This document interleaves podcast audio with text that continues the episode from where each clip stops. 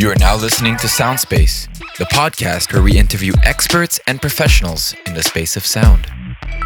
Hello, everyone, and welcome back to Soundspace, the podcast where we interview audio people. Today, we have a very special guest for you. We have Kasey Pocius, hailing from St. John's, Newfoundland and Labrador, a gender-fluid intermedia artist with deep knowledge in multimedia software. They have a Bachelor of Fine Arts in Electroacoustic Studies, currently completing a Master's in Music Tech at McGill, has done classical training in piano and viola, was the principal violist for the Newfoundland Symphony Youth Orchestra, has experience with electronic works, has collaborated with the Concordia Laptop Orchestra, Exit Points, and Phih Harmonique. A very talented multi-channel composer. I've got to listen to a bunch of their pieces before the podcast began. And also has worked as a technical coordinator at MatraLab. How are you, Kasey? I'm good. Thank you for coming on. I'm busy with the MFA. As you mentioned. Yes, the MFA must be very busy. Also with us is Anthony. How are you, Anthony? I'm great. Thank you very much. Very happy to have you all here. Kasey, I'd like to begin by asking you on this podcast, when did music become of importance to you? When did audio and music really play a factor and you knew that you would do music as a career? I was really lucky.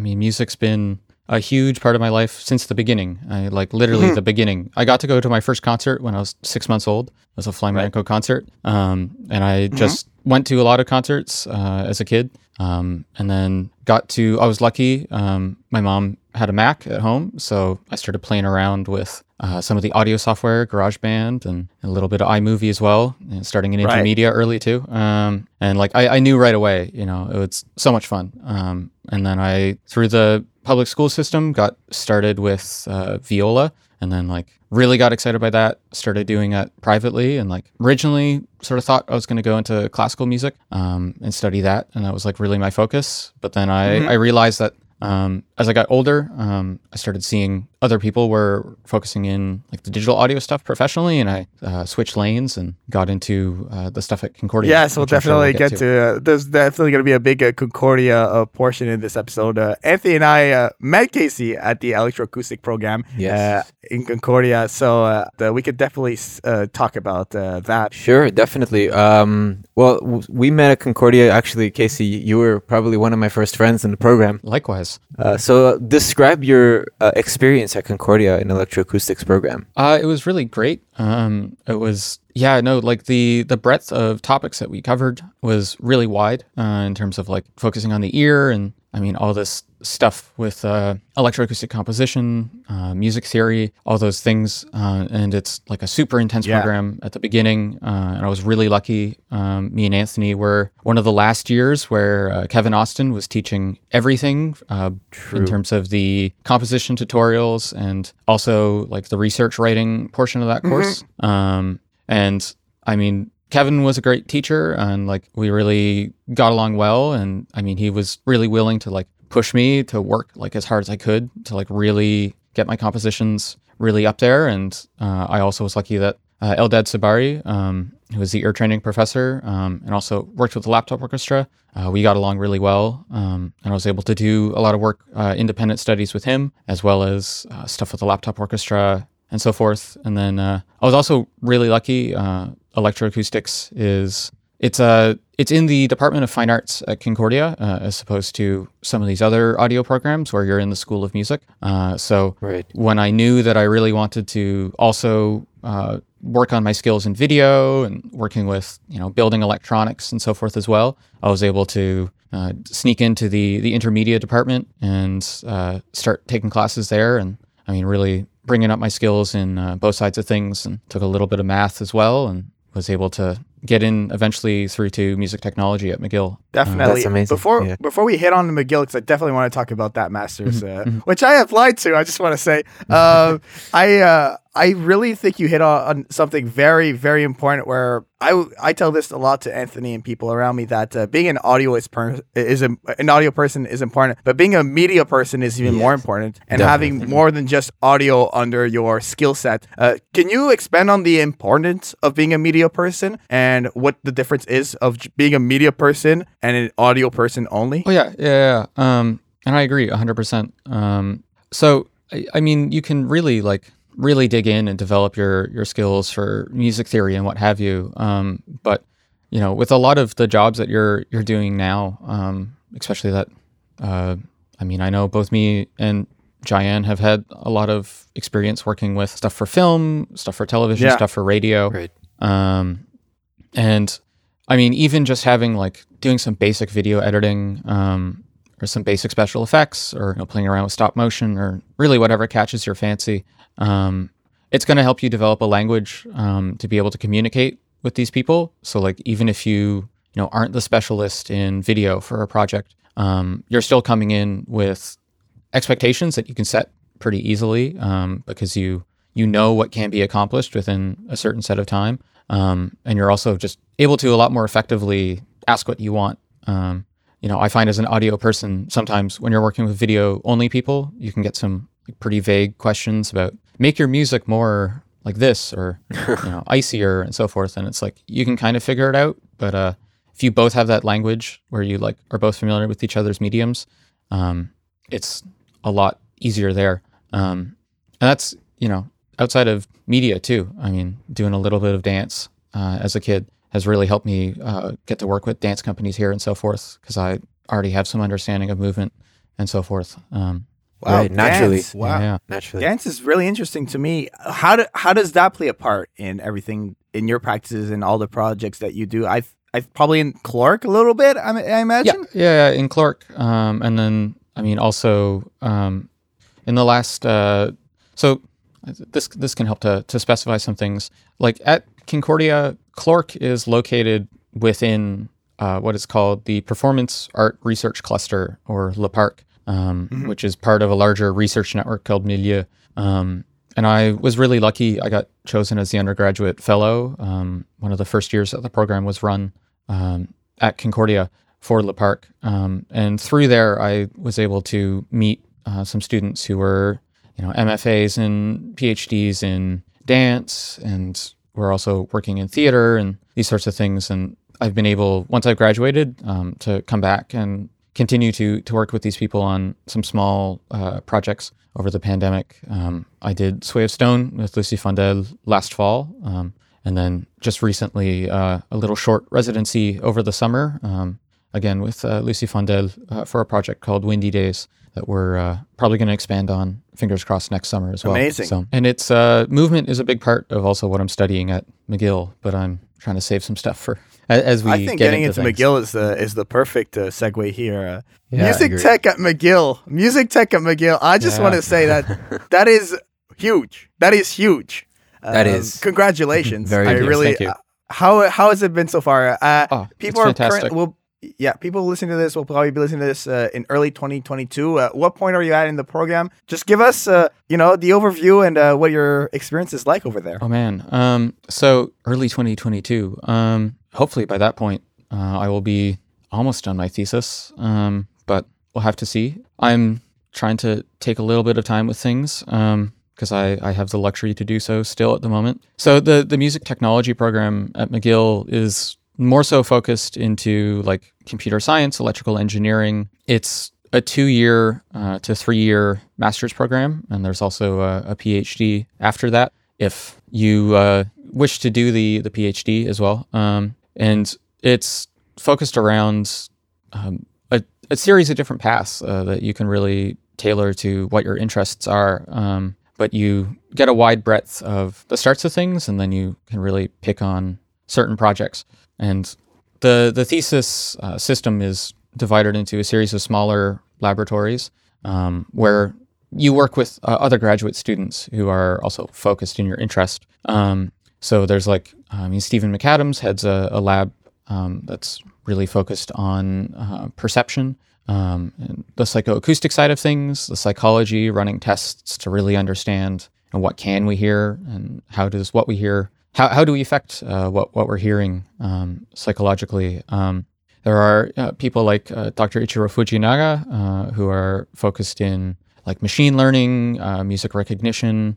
Like, how do we help the library handle 1 million scores that you might want to search to like find specific music that has a specific character or was written in a specific set of years, and these sorts of things that, I mean, seem obvious, but these tools still haven't been built. Or there are places like MyLab, well, my supervisor's lab, the Input Devices and Musical Interfaces Laboratory, run by Dr. Marcelo Wanderley, where we're really focused on what is the interaction with the computer for making music. So, you know, is that sonification, representations of data and understanding of data through music and through sound? Is that, you know, interfaces like the T-stick, which is a musical interface that is a tube that's filled with sensors, and it's touch sensitive, it's pressure sensitive, it's sensitive to how fast it's moving, what angles has it been rotated on, where is it moving? We also focus on development of things to enhance other instrumental performances.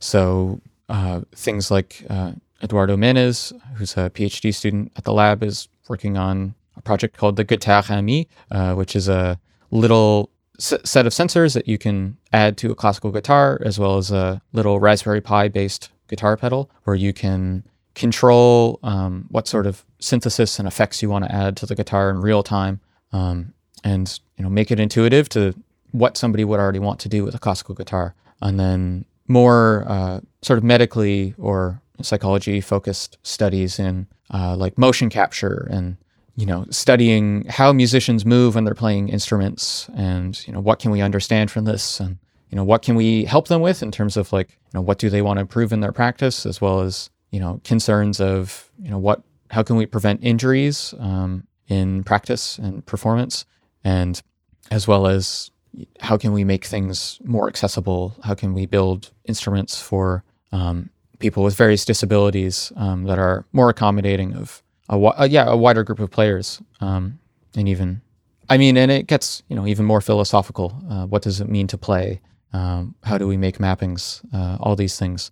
So wow, it's very, very eclectic. Oh yeah, that's a lot to unload in a wonderful way. I can only imagine. Yeah, and it's really great. The classes when you do those master seminars are really, really intense. You know, we talk about, you know, in electroacoustics, with Kevin Austin, you know, me and Anthony that first year wrote, you know, 25 reports over the course of a year. And in this case, you're doing like 25 reports in a term, if you're lucky, for like each of your classes. Like Ichiro has this like crazy research seminar where you're like having to, you know, write a multiple page report and then, you know, turn it into basically like a conference presentation over like the course of 2 weeks. And then you're doing this every 2 weeks. And then you're also writing code and you're building all these projects.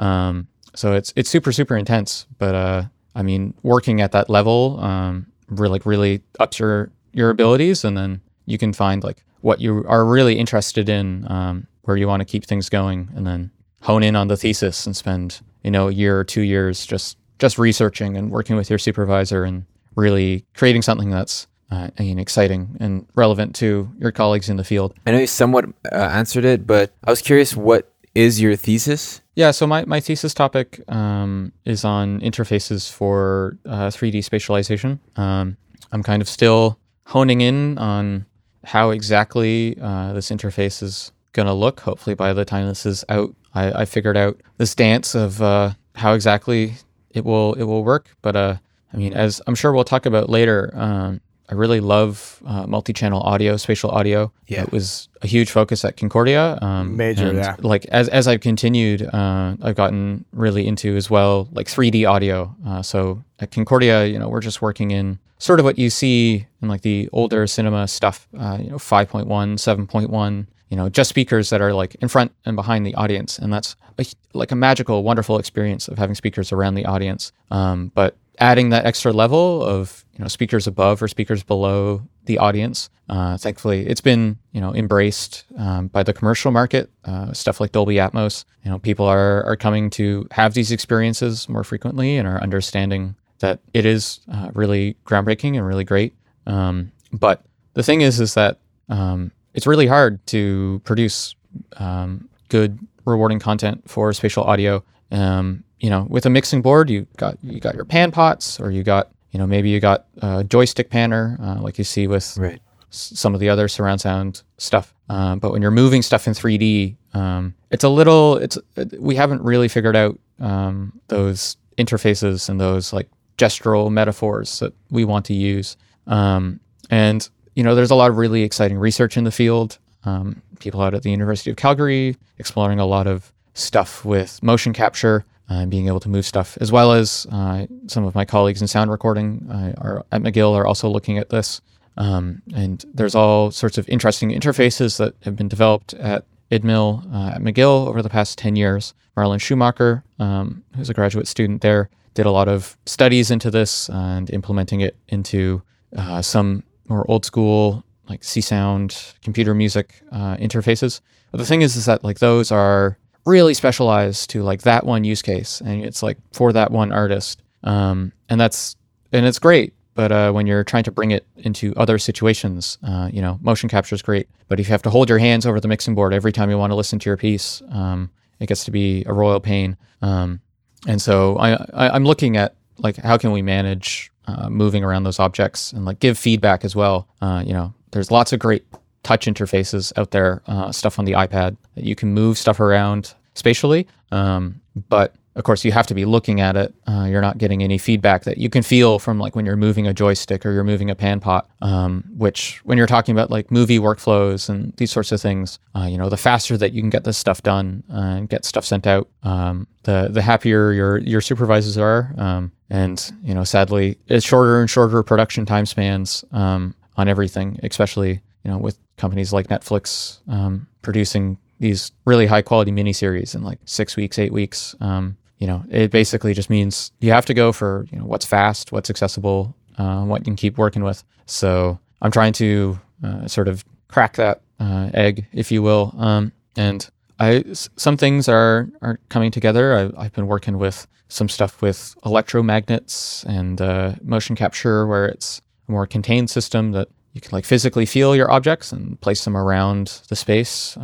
But I mean, some of these systems they're a little wonky, just because they aren't made for these exact use cases. So I'm playing around with what exactly still I want to use with sensors and so forth to really bring this thing to life. And then it's you know, it's great if it's good for me. I need to test with other people, get my colleagues at IDMIL to get their hands on stuff. And there's a wonderful, right, you know, wide variety of backgrounds from people focused in audio to, you know, people with computer science and electrical engineering backgrounds that are coming into McGill, who are going to bring a different viewpoint on it. And it's, you know, good to get everybody, all these different backgrounds to look at it, because it makes your projects that much stronger. You aren't just toiling away on your own, sort of reinforcing your own biases. Absolutely. It's always nice to get a second viewpoint from people from different programs. Yeah.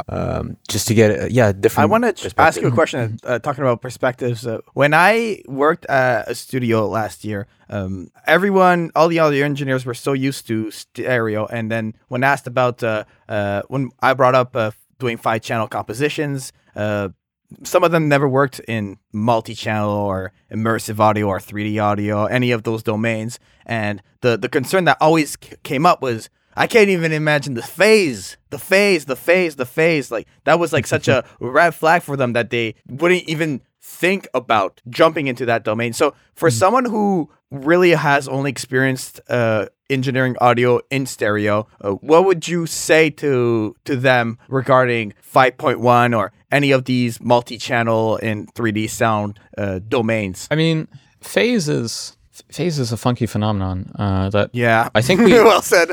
We worry about a whole lot, but you know, at the end of the day, with 5-channel, phase isn't a huge issue. I mean, there's some of these technologies are definitely like super reliant on phase. You know, wave field synthesis and these like crazy high definition 3D sound stuff that you like really have to worry about your phase. But I mean, often it's not that much of a problem. I mean, really, like we're taught at Concordia, which the two of you will know.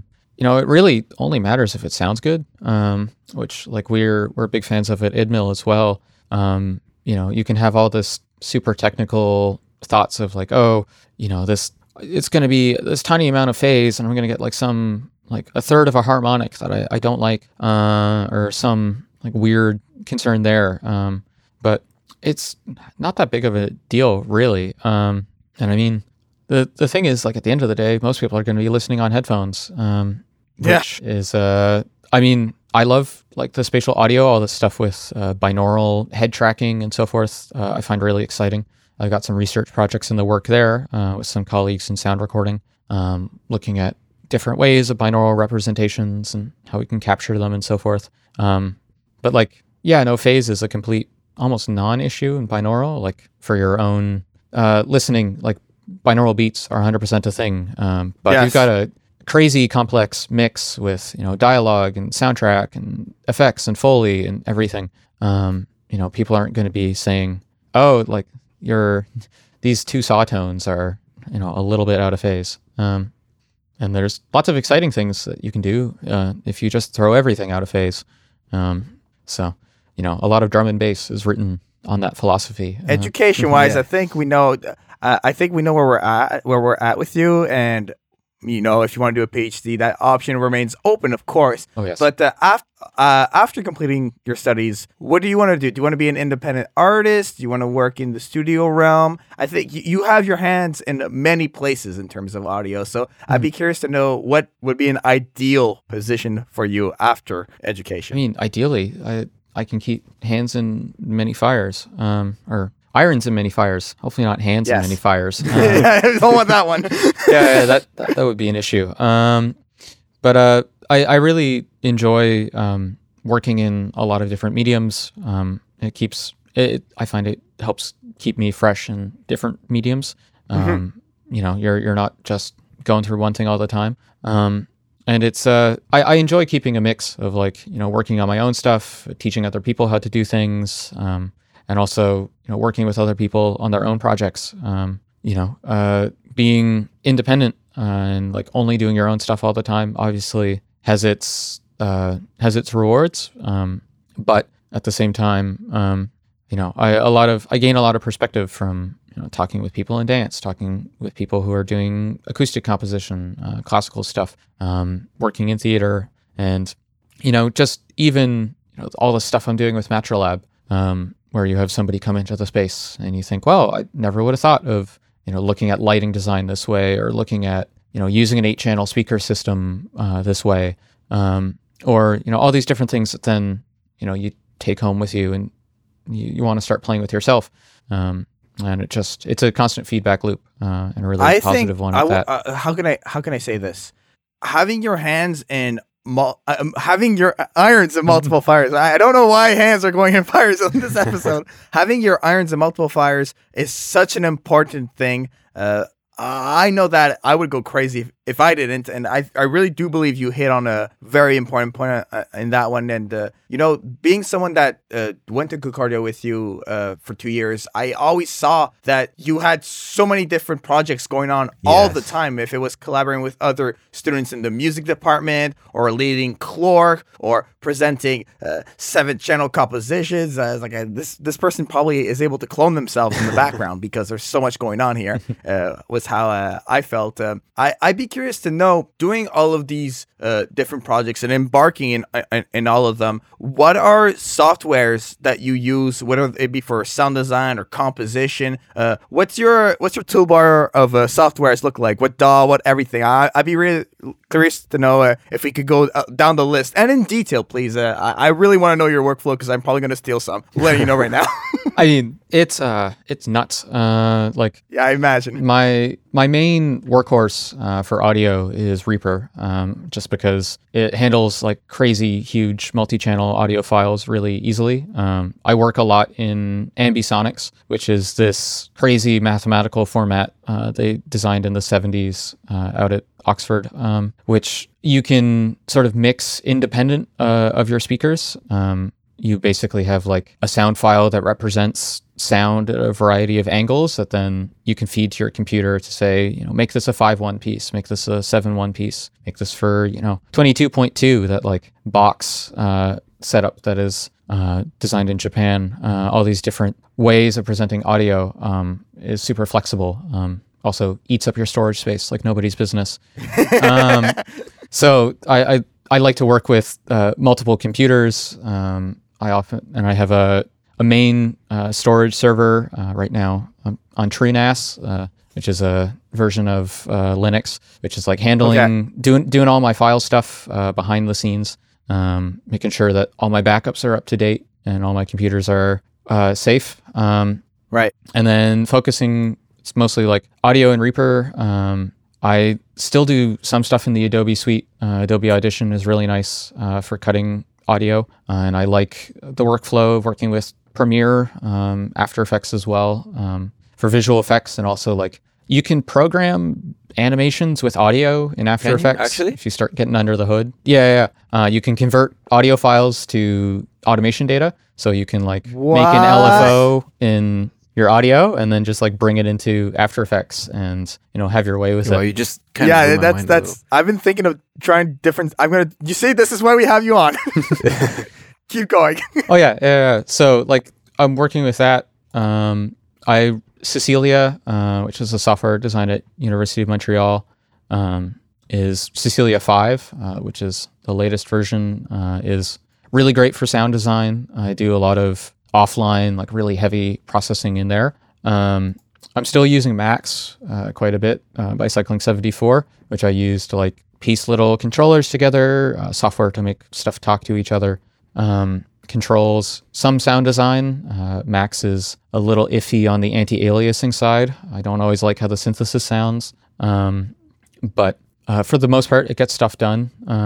I just updated to Isotope RX9 last week, which has been a royal trip. Advanced is really great for, like, using it what you're supposed to do in terms of, like, cleaning up audio and, bulk processing lots and lots and lots of files. It's really great for that, but it's also, like, the machine learning and the algorithm is so robust that it's really fun to just screw with it and, throw stuff that you're not supposed to. The new, like, focus on, like, denoise guitar can give you some crazy effects if you're throwing, like, seagulls into it, which is I'm working on for a project which will hopefully be in the winter. And I'm using Sound Particles a lot. It's like this crazy 3D animation software that you can use to move audio in 3D space. You do granular synthesis with, like, particle clouds that you can control how they move in three-dimensional spaces. And, like, if you're working with your animator, you can get 3D models and make it so, like, the sound sounds like it's bouncing off the front of a shape or a house, or, like, pouring down liquids across stuff, and, like, really creative motion. But it's, like, crazy, like, 100-hour renders that, you can use your computer as a space heater in the meantime. Oh, my gosh. It's, like, I think it's used a lot by Hollywood people. So, like, it's definitely, when budget isn't a problem, you can definitely have some crazy, crazy computers thrown at it. In terms of, like, other stuff, I'm still using Native Instruments Reactor quite a bit. It just sounds really clean. It's really great for, like, doing digital synthesis. VCV Rack is fantastic. The community is getting, increasingly weirder. Really? I won't go into details, but I made the unfortunate mistake of opening Facebook earlier today, and, like, it was full of, like, people arguing over what should be released and who's in the moral right, and just, like, all this stuff over we should just make the software better and work together, but we're arguing over sort of, like, nitty-gritty of the underlying stuff. Sounds like a lot of hands and fires over there. Oh, yeah. No, 100%.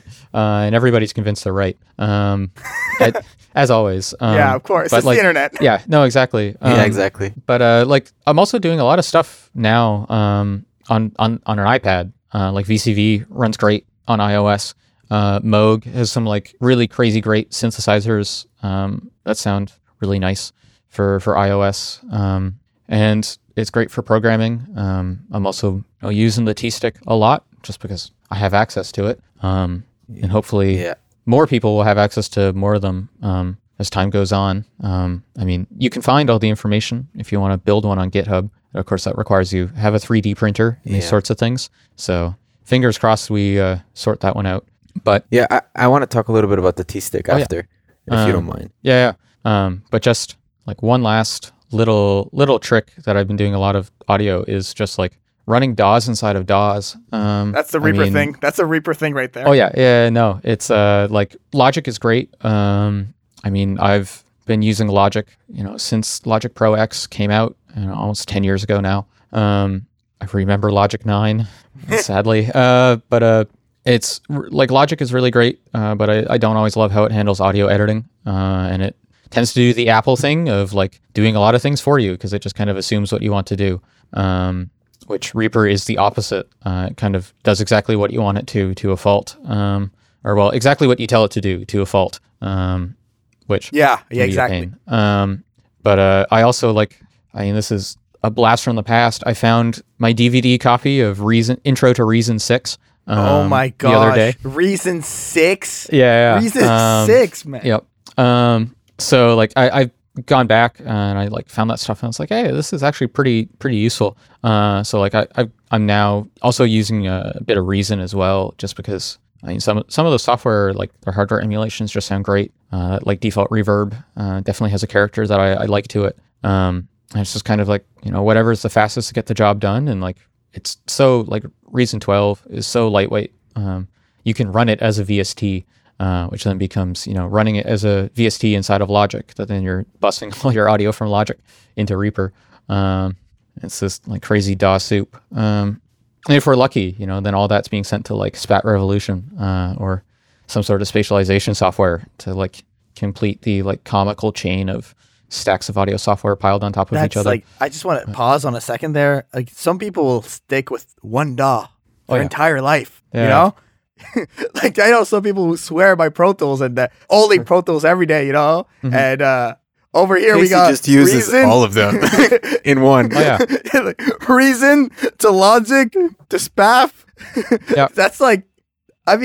That's insane. That's crazy signal flow. Kasey, what's your favorite DAW? Yes. Yeah. All of them. Sometimes you just got to open one audio file in Ableton because you decide that the time stretching in Ableton sounds better than the time stretching in Logic or whatever.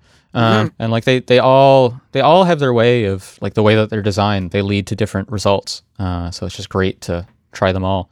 And it's just crazy that my workflow from almost 15 years ago, all the stuff I did in high school, I can run on an iPad now. It's just crazy seeing how far that technology's come in such a short time span. I guess the next question for me would be, what you mentioned before that you're working on something new. Well, you're always working on something new, but what's a personal audio project that you're working on or involved in?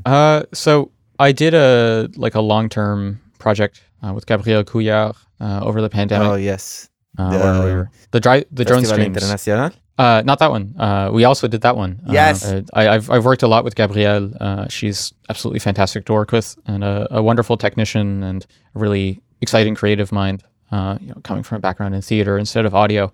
And again, it's, really great perspectives to work on stuff together with. But me and her streamed for a year together doing live drones. And we, after a year, it was kind of artistically where we... kind of decided this is a good place to end it. But we came back and worked on some files over the summer that we've been sending back and forth that will hopefully be in a little package, maybe an album or an EP or something later in the year. And then, as always, I've got other stuff going. I'm writing some presets and some default synthesizers for the Raspberry Pi, the Guitar and Me project. I've got some dance stuff that's going to be coming out, as I mentioned, with Lucy Fondel, the Windy Days stuff, hopefully back next summer. And I'm also working with some colleagues at Concordia as well, working on some stuff that will hopefully be shown to the public in 2020 in the winter in a real space out in the visualization studio at Concordia, which I had a hand in helping develop the spatial audio system there, and I've been working on my thesis there.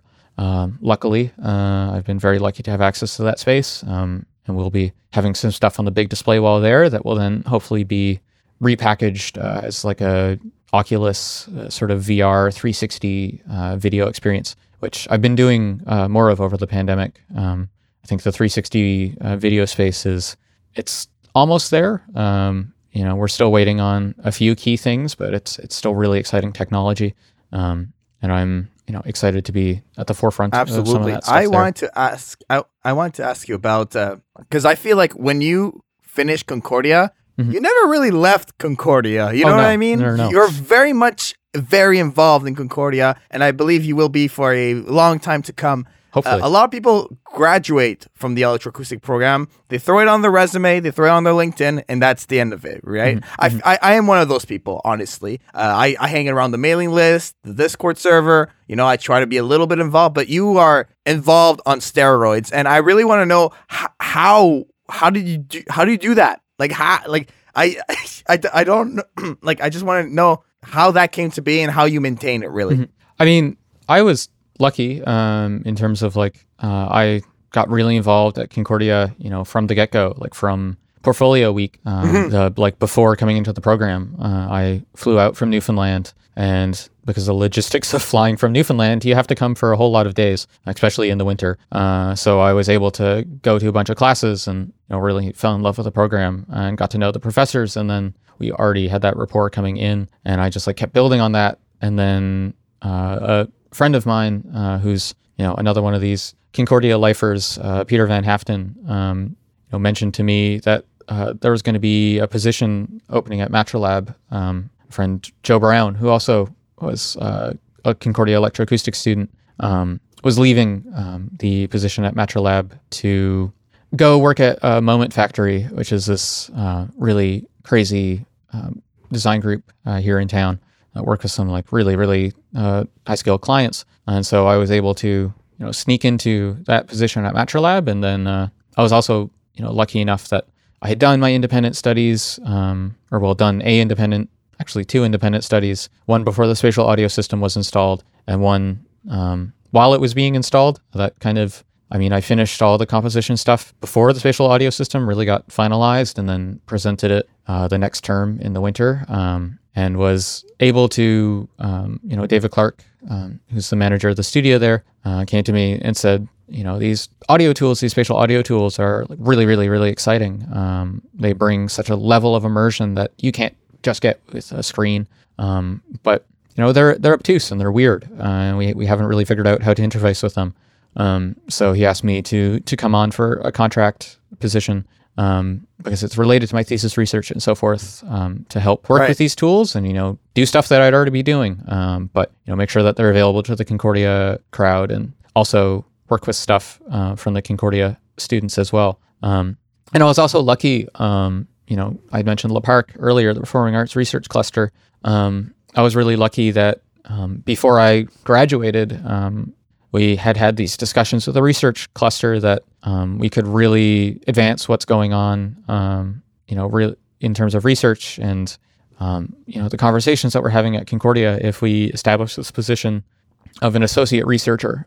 So these people who aren't necessarily at Concordia but continue to be involved in the research scene, if they're independent or if they're at another university or what have you. And so I've been able to stay at Le Parc as an associate researcher, discussing ongoing projects and meeting new students. And then, of course, as students come through the program, I'm meeting other people, and they're going on to do other things, and I'm able to continue to work with them.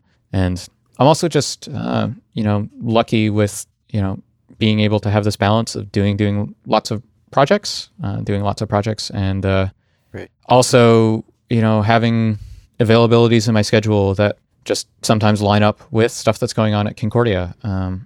So sometimes Eldad will send out an email saying, hey, we need this many people for a laptop orchestra concert. I saw that email. I saw that email. I was late. I was thinking about joining, but I saw it late. I would have been so down. Yeah. I didn't see it. I'm not on the mailing list anymore. You gotta subscribe to that thing. Yeah. I don't know how I got off. Anyways. So. I mean, there's a lot of emails going on there, which is, part of the thing. You have to be able to keep up with this constant avalanche of emails from all ends. That's the thing. I feel like I get 100 emails a day at this point. It's terrible. You sift through all of it and, pick the stuff that interests you. And yeah, I'm just lucky that, the people at Concordia have enjoyed working with me and have enjoyed, both the products that I bring to them, the deliverables, but also just, enjoy working with me as a person. So I'm able to keep coming back for things. And then, with MatraLab, it's this wonderful position of being able to stay in the Concordia research scene. Yes, that's key, I think, to what you're doing. Honestly, that position is very key. To some extent, but it's I don't know if it's just that position or if it's, I think as always it's a spectrum of everything supporting each other. True. And not being in the wonderful place where I don't have to say yes to everything that comes across my desk. I can say no to projects and pick stuff that maybe not doesn't pay the best, but is of interest to me, while also still being able to take positions that pay. I actually wanted to ask you about that. How much of the projects that you do are freelance based? Out of everything you do, compositions, drones, Concordia work, like everything. A lot of it is freelance. It's a question of it's a really blurry line sometimes. Okay, how so? Just in terms of I might be officially working with somebody for something for a technical support of loading them in and doing theater technician stuff. Stuff from MatraLab that is very much that contract, that's pay sheet, that's the traditional Concordia stuff, but then they come around and say, hey, we're going to be presenting this at a theater somewhere else, or we need help writing this Max patch. We have this Max patch from 2005 and it won't open anymore. Can you figure out why? And then it turns into freelance work, and so it's this cycle of both. I see. A lot, more things are freelance than they are contract, just in terms of what I'm paid for. But there's still, a lot of contracts that are, well, they aren't contracts. They're, just research projects that I'm doing because I'm interested in them. And again, I have the flexibility and, in part also, because they fall into my master's thesis. So I can, just say that it's, research and I don't have to worry too much about getting paid for it because I have these other sources of income from elsewhere. And sometimes it's confusing in terms of just I write something for fun, and then I get a call and it's hey, do you have a piece? We're putting together a multi-channel concert. And it's well, I finished this just kind of to make myself happy, but it's here. So it becomes a freelance project. And that's always, exciting. And that's almost how things have been for a while. I felt I was lucky a lot in Concordia that I'd do a project or do something on my own to procrastinate doing the stuff that was an actual pressing deadline. And then it turns into an assignment for something else or a freelance project or a concert. Right. These sorts of things. I wanted to also ask you, because obviously all these things involve people contacting you, you contacting people. So how do you go about maintaining your network and your relationships? When you meet someone, do you have a business card on you? Do you slide them the good old website? How do you function with all of that? I have been really, really lucky. Often it's just, either I meet somebody in person and we get to talking and I can just give them my email or my phone number. Or it's a personal friend who gets in contact with me about a project. Or, I've had a lot of projects of just you get an email and you're on the CC and it's hey, I can't take this project, but here are some people that I think are good. And I'm lucky that I have friends who recommend me for those sorts of things. Like the MatraLab position, that wasn't something I was looking for. That wasn't something I applied for. It was just kind of hey, Peter sent me an email and said, I know that Joe, you're looking to leave this position. I know Kasey has background in, everything that you need to keep the theater running. I got to do some lighting stuff at my high school in the theater, as well as, live sound and all of that, which obviously I did more of at Concordia. So it was just the right set of people knew I had the skill set.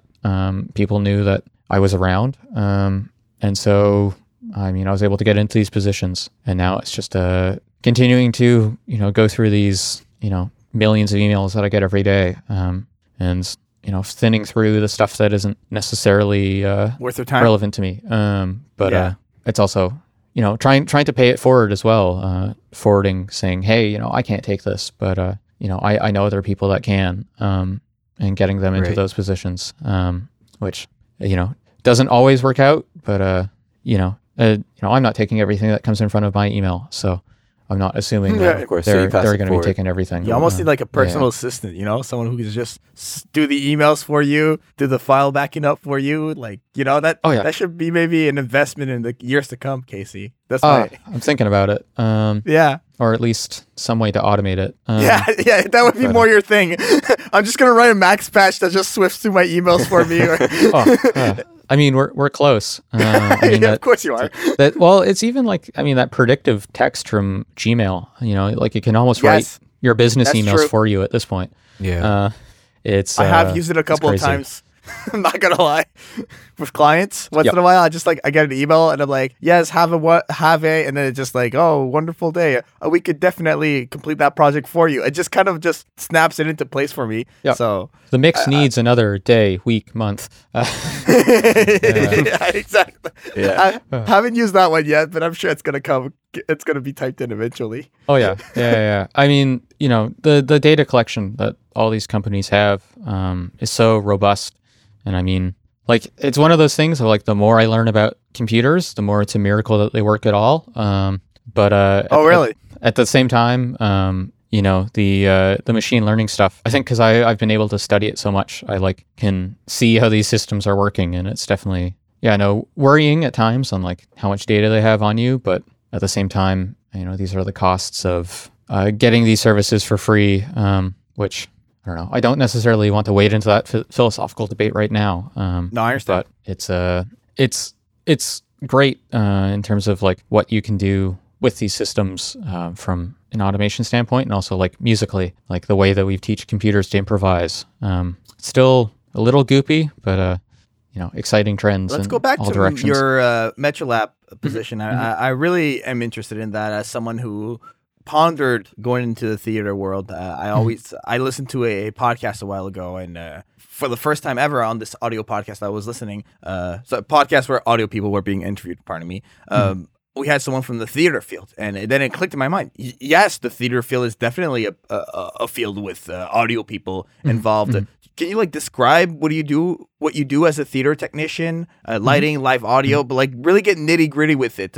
What do you use? What's your 9 to 5 like? You know, like what's a typical day like? I really would love to know that. Well, I mean, this is the beauty of, there's like what people normally associate with, you know, the theater technician stuff that you see more with a commercial theater, but we're lucky at MatraLab that because we're within a university, we are a research theater. Our space is pretty small, and you know, there's not a huge amount of space to put an audience, but it's still, you know, a space with a really nice dance floor. We've got an 8-channel sound system. We've got, you know, 6 sets of theater grade lights with the DMX mixing board and full scale industrial dimmers. That are suspended in the grid as well. And like we have an extra 25 pounds on that grid, you know, if people want to put stuff in there.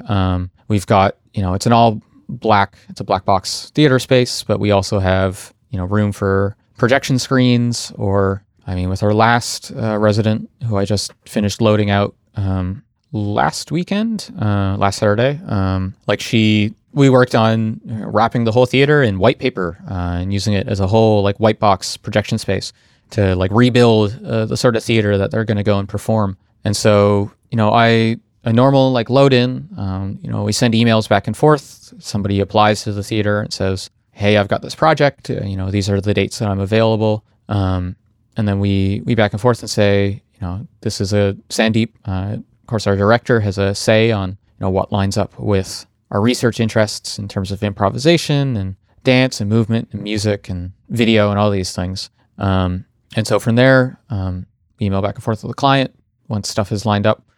Jen, who's our like coordinator for working with the great Concordia bureaucracy, which can be a pain sometimes, especially in the last year with the pandemic. You know, what are we allowed to have? Who's allowed to be there, et cetera.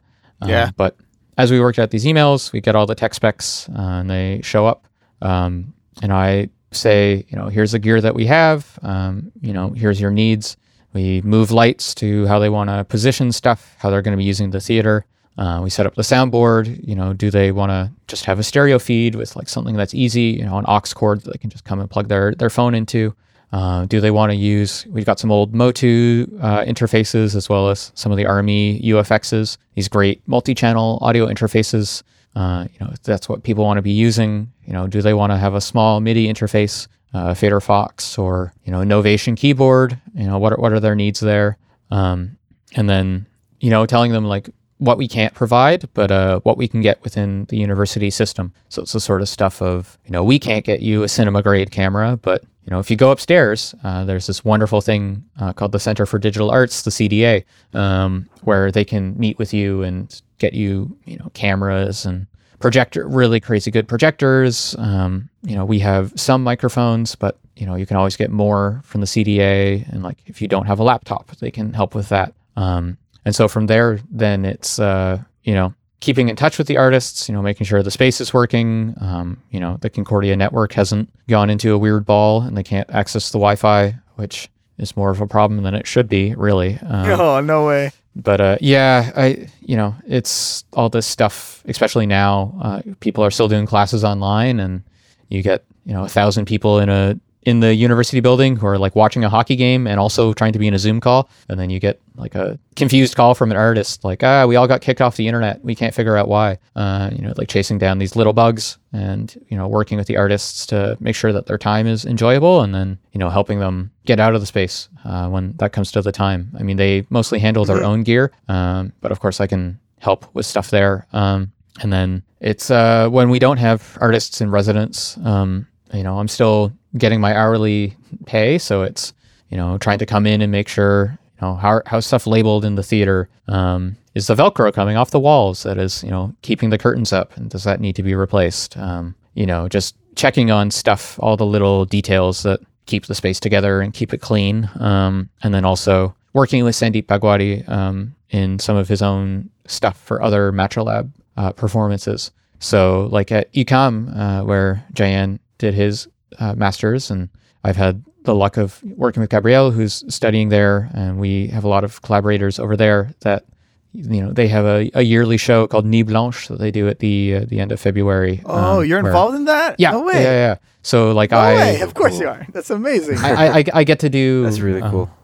All the diffusion for working with that, but it's also like working with Sandeep and saying like this is his interest for a piece this year, so work on the Max patch for that, or make sure the laptop gets there in the right time, and working on these other skills that I have from working in intermedia, stuff like OBS or working with the video editor to when we had a show at the Musée d'Art Contemporain, the MAC, here downtown, I got to do some audio mixing, both for video and also some standalone audio pieces that were going to be presented in the gallery and then ultimately ended up on the website because it was the pandemic. So sadly, we couldn't have an audience. I want to talk to you also about, I know that obviously you do lighting. I recently started working in lighting at my job on top of doing location audio. And I'm quickly noticing the similarities between lighting and sound, where you can diffuse light, you can reflect light, light can be absorbed. It really plays such an important role in everything that is visual. How was it for you to do a transition from audio to lighting? Because for me, I was a bit scared at first, but now it's making more sense. What was the jump from those two paths like for you? I mean, you hit the nail on the head there. They're pretty similar. I was lucky. Like I said, my high school had a really great theater, the Holy Heart Theater, which was this wonderful combination of an incredibly high-tech theater with no house technician. So I got to cut my teeth pretty early in terms of just like working with a close friend of mine, Lyden Thorpe, who's now a professional AV technician out in Brooklyn and New York. And so, I sort of early on got to figure out, the signal routing stuff, working with the DMX mixer, it's all pretty similar. And then when I got to taking my video class in the intermedia program at Concordia, we did lighting. And I was lucky to be able to have that experience and like learn kind of officially, like this is how they do stuff in the filming world. And then it's just like taking all these bits and pieces and making the transition into theater. And it's, making sure that, as long as it works for the performance and looks good. I mean, that's most of the concern. And, you know, like you said, it's all pretty similar stuff. And I remember having a talk with Eldad Sabari during one of my independent studies. I was talking about, you know, it's if you keep an open mind and when you're working with media stuff and like to start to understand how some of this stuff works, you'll notice a lot of similarities. You know, like a green screen is, you know, it's a threshold with, yeah, you know, it's either a color or, you know, it's a light value or something, which like if you learn how to work in audio gate, you already know how a threshold works. So it's just kind of thinking like, okay, this is a threshold effect, but it's on a video. And so, you know, all these ideas sort of cross-pollinate and you just sort of think of, you know, timing and control for lighting is, you know, not too similar to, you have to bring your levels up and down and you have your cue points and all of this. And, you know, it's also, you know, working with theater stuff. You know, if you're an audio technician, you're working in QLab. And if you're a lighting technician, you're working in QLab. So there's just a lot of similarities in terms of the software there. And it's across everything as well. You know, I'm sure as Anthony can attest to, you know, a VJing piece of software and a DJing piece of software aren't too similar. One plays audio clips and one plays video clips. That's exactly it. So once you, but this is the thing. It's like developing a skill set through actually understanding what you're doing, which I think Concordia like mostly does well. I think it kind of sometimes falls on its face a little bit there, but they still give us the freedom that we can learn some of that stuff on our own. But yeah, no, if you like understand sort of, you know, the broad strokes of what you're doing, and enough that you can take it from one thing to the other, as opposed to like, I set this mixer to this things and that's how it works and that's how my life goes, which I think can be how some people learn audio. And then it's you know, a real shock when they come to video or lighting because they've learned the fundamentals of, you know, setting a mixing board for a certain level, but they haven't learned why you do that and like how to change it for a show or what have you. That if you actually dig into the technique and the fundamentals, it can really blossom into other mediums quite easily. Earlier, you mentioned the T-stick, and I see that you collaborated in a composition called SOS. Yes. For this year's edition of Festival Internacional de la Imagen in May, and also again in September to ARS Electronica. Can you talk a little bit about the piece? What did you contribute, and how does your contribution interact with the other artist's work? So I was incredibly lucky that while I was doing my degree at Concordia, I was able to go to Colombia during the summer to do a field school over there and also present at La Festival de la Imagen 2019. And I was able to build some connections with Tato Zavalos, who was one of the other collaborators on this project, as well as Gabrielle Couillard, who was here in town, as well as Andres.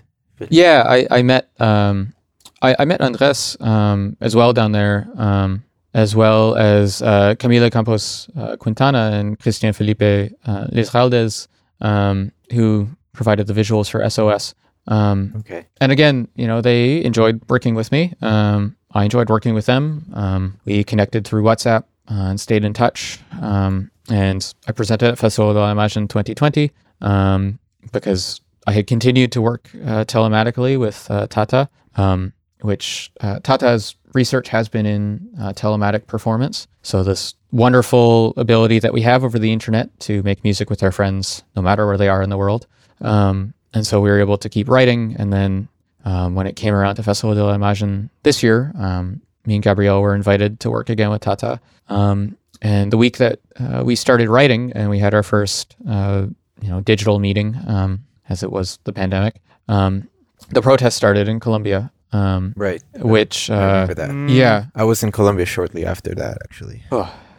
I mean, as Anthony can attest to, the political climate building up to it in Colombia was, at a boiling point. There was a lot of dissatisfaction with the government, with the handling of the pandemic, the refugee crisis, as well as just generally corruption and these sorts of things. And it escalated into protests. Our visual artists were working in Cali, and were able to, capture video of the protests. And we, just kind of had a meeting, and we said, it'd be irresponsible, really, to write about anything other than the protests. We felt, right, to not talk about it. Exactly. And we were, lucky enough that, we can present at a, pretty high profile academic festival at a conference and still be able to talk about politics in our work, fresh and, pretty raw politics. So Tata was there in Manizales, and our visual artists were working in Cali, and they were able to collect all this video material, as well as Tata recorded all these wonderful voice recordings of some political sayings, all the protest sayings that were getting popular on social media, as well as he recorded the names of the 30 victims at the time that had been killed by the police throughout the protests, just through the initial months that we spent writing the piece. Definitely all of the political unrest definitely fed the piece, both, in all the information that we're putting into the piece, but also, the military crackdowns in Cali. It's hard to have a rehearsal when the government shuts off the internet. So we were, working, around the clock basically as much as we could to get timings that worked for everybody, and, right. When stuff would fall apart, the internet just move it. Wasn't completely shut down, because at times it was, from my understanding, or at least regionally. Cali had close to several thousand military members, from what I remember.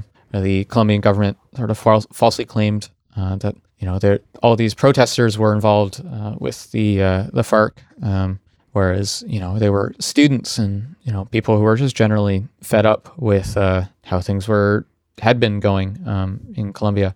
And so we had this initial very raw creation of the piece that we, looked at, SOS was, the hashtag SOS Colombia was the hashtag that sort of swept across social media.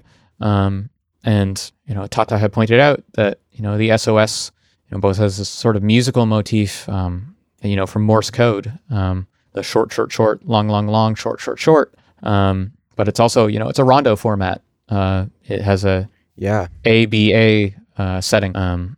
So we took all this and wrote an audio piece, recorded our live performances. I was working with the T-stick and processing all of this voice, doing a lot of really interesting parallel processing and feedback, and playing this SOS motif that we played between the musicians here, me and Gabrielle, and then our musicians in Colombia, right? To create this initial version of the piece, and then Ars Electronica had a call for works in the summer, and crisis and emergency was one of the topics they were focused on. So, me and Gabrielle, saw this call and said, the piece would probably be a good fit, for the festival, and, it's a good political message to get in front of more people. So we talked with Tata and the team down there, and, got their clearance to send it in. And, we were really lucky, the executive team, which was in part headed by, one of our professors at Concordia, Dr. Ricardo Del Fara, wrote back to us and said, we want you not only to be a short presentation of this piece, but we want it to be part of the Balance Unbalanced panel, talking about the political climate, both in Colombia, but also throughout the world in terms of climate change and broader political trends. And so we met together and felt that the video was really quite strong and could basically stay as is, but we wanted to work with the audio and kind of explore this feeling that we had of, the Canadian media coverage and the international media coverage of Colombia when the protests first started. It was everywhere. And very quickly it faded from the international media scene. But, the protests continued throughout the summer, and, stuff continues to be very much in flux. The vaccination rollout has not been handled well in Colombia, and it was all this frustration that we had about people not paying attention to what we felt was a very important political issue, and so we felt that we could revisit the audio, the three of us, me and Gabrielle and Tata, and create this new version for ours, accompanied with the introduction that we recorded together. So that was how that came to be. Wow. That's incredibly rich. And you lived so many enriching experiences. I don't know what to say, honestly. It's crazy how music can transcend into so many domains. And no, music has always been part of politics, and it's very interesting to see and fun to see electroacoustics in politics. Be involved. Yeah. Mm-hmm. Yeah. Mm-hmm. That's it's fantastic, and this is why we do this podcast, because we want to, obviously we want to talk about audio and technical things. We have a technical audience, but these are conversations that need to be had, and things that we shouldn't shy away from discussing. So I personally just want to thank you for sharing that, Kasey. That's I think the impact you had helped a lot of people out there. I think that's the best way I can put it. Thank you. Of course. And thank you for asking about it as well. It's good that we don't hide these pieces. We have to be very, it has to be open. I think you said the word pieces, and I kind of want to transition to that. Mm-hmm. I think you have many compositions that I listened to before recording, and I don't even know which one to start with, because they're all so different, and they're all so unique in their own way. I think if I had to choose one to start with, the first one I listened to was Metro. I think I remember hearing that one in class. Away, when I read the description on Bandcamp, I'm like, this is a 205 or 305 project for sure. Yeah.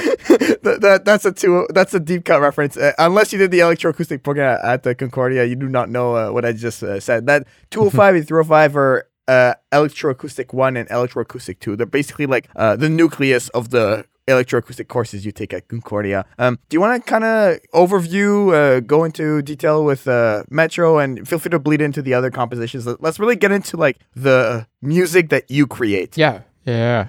So Metro, you hit it right on the head. It was 205, my final project. So starting in Electroacoustics 1, they start to let you into some of the soundscape stuff. And soundscape recording is really, really special to me. I really enjoyed sound effects and Foley and these creation of spaces as a kid in film, and EA and multi-channel audio is so exciting for that. And so I wanted to start working with that. And Metro was really the first multi-channel soundscape piece I got to work with. And it was also I was really interested in.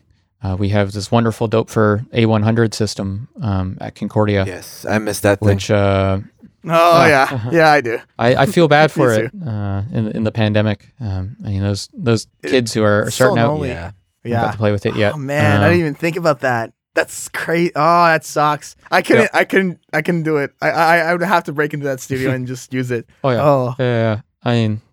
I feel bad for that synthesizer. It's so lonely. So I got to start playing with some of the stuff that I had done for my portfolio. So the pieces that you write when you're applying to get into Concordia. I started playing around in Reactor with this way that you can use a vocoder, which is traditionally a filter bank that you control with your voice, and then you use synthesizer sounds for it. I thought this could be a fun way to process sound soundscape recordings and start playing with adding texture to field recordings.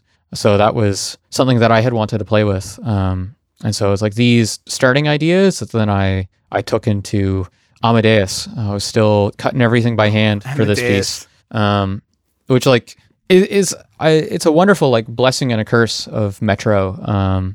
I would I talk a bit about, how Concordia sometimes you can not really learn exactly how stuff works, or you get maybe rewarded for doing things the hard way when you shouldn't be doing stuff the hard way. So in Metro, I'd individually apply a delay 300 times, changing the delay time a little bit every time, because I wanted to have really specific sorts of sounds that, honestly, you can just do with a reverb plugin. But it was all this little sorts of interest in detail, and I really wanted to Yeah, get all the little details of the Metro.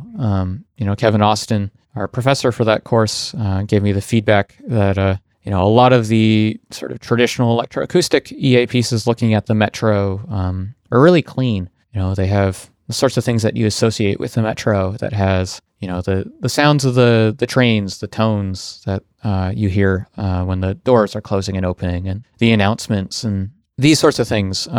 But my experience is, somebody from Newfoundland, where, yes, I had been on, public transit. I was really lucky as a kid. I had a really privileged upbringing. I got to travel a lot. So it wasn't completely foreign to me, but, being somebody who had lived in, a relatively small, quiet province and then moving to Montreal and, getting to experience the Metro, which is loud and it's got all these different sounds and all these different people and all the stations are these really weird shapes that have these really different acoustic characteristics. And so I just wanted to, capture all these different little things and, kind of weave a little narrative out of that. Kevin has said, it's sort of a more cinematic view to things, which I really enjoyed getting to explore. And I think Metro, still comes across with some of that.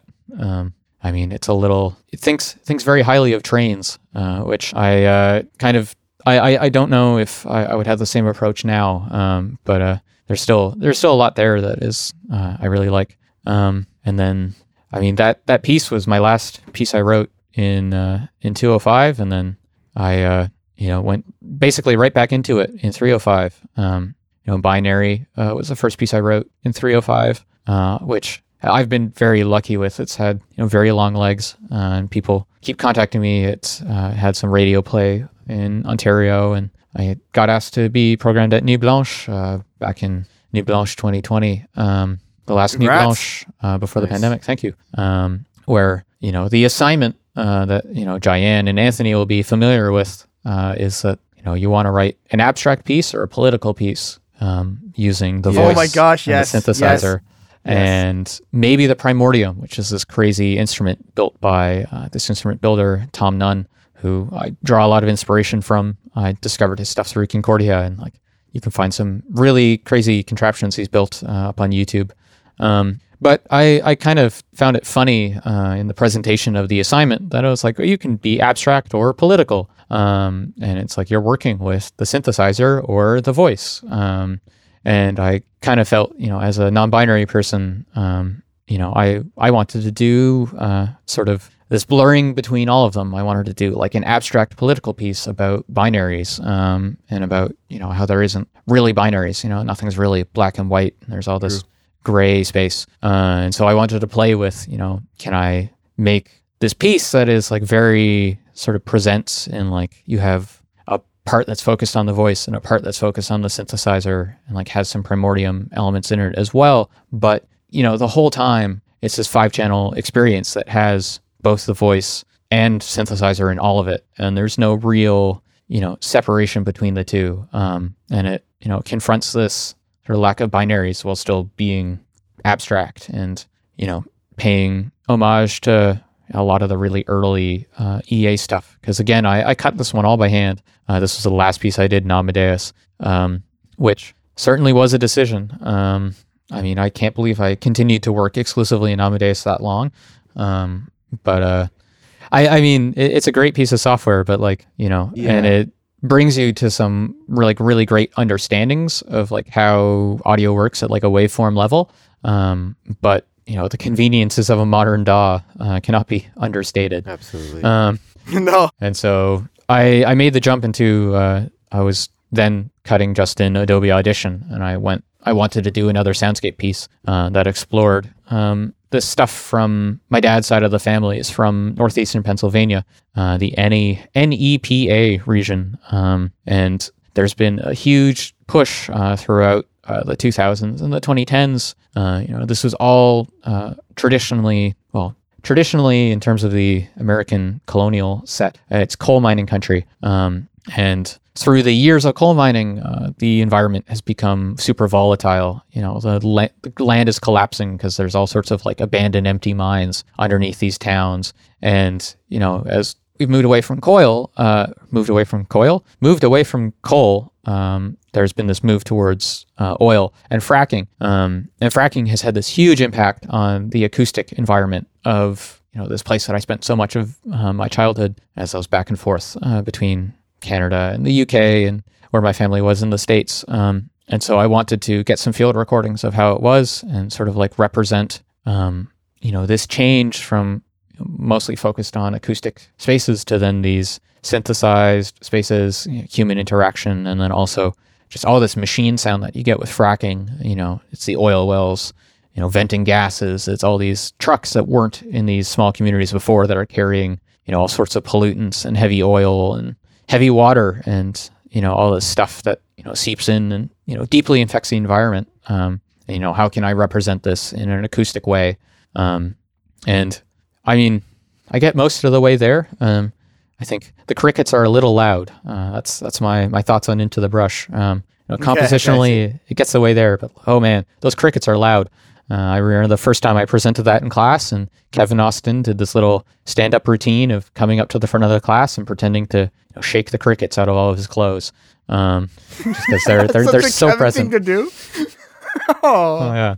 I miss that guy. Oh, no, he's fantastic. Yeah, good. Yeah. He is fantastic. I remember walking into class once and seeing him lying down on the floor and just screaming because he was just showing us how acoustics worked. He was just lying down in the corner and he was just making noises. Yep. Yeah, sounds like Kevin. Sounds like Kevin. Yep. Yeah, no. And like those like early classes when it's like, you know, he pretends to be frustrated with you and goes over and would scream into. He'd open up the upright piano and scream into it, and go back to teaching. And like the first couple times you do it, you're like, "What is this madman doing? Like this is completely absurd." And then you get to the acoustics chapter of the course, and he does it again, and you're like, "My God, this man is a genius. He's been teaching us this whole time." The whole time. I know. Which is like. Every interaction with Kevin, you know, I keep having these moments. You know, it's like, you know, 5 years on, 6 years on from studying with him. You're like, the first time you encounter it, you're like, this isn't right. Like, I don't think this is very odd. Mm-hmm. And then you just have a passing thought, and you're like, damn it, he's right. Yeah, he's right. Yeah. I've had that literal moment so many times at Concordia. Oh yeah. Oh man. Yeah. This is some good nostalgia right now. I'm really glad we for real. Let's go back to the third composition that I wanted to talk about called Into the Brush. Mm-hmm. So when I listened to this one, I once again was blown away. I'm sure this one must have had some sort of like radio play as well. Like of course, it got a little bit. Yeah, please tell me about it. Yeah, I mean, I was lucky enough that got Ralph Hopper picked that one up for radio play at a college radio station in Ontario, and I believe it's also been featured here in town as well as in another radio station in Toronto. Okay, great. Another sort of experimental leaning place, but yeah, Into the Brush is like you can. That piece has a lot of starts for some of the stuff that you see throughout my composition. That was like the first piece I did with a hydrophone, which for those who don't know what a hydrophone is, it's a piezo microphone that you can put underwater, and the sounds that are transmitted through the water get transferred into the microphone. And so you get this like crazy shift of perspective. I was playing around with like these underwater sounds that I have gone on to explore more into.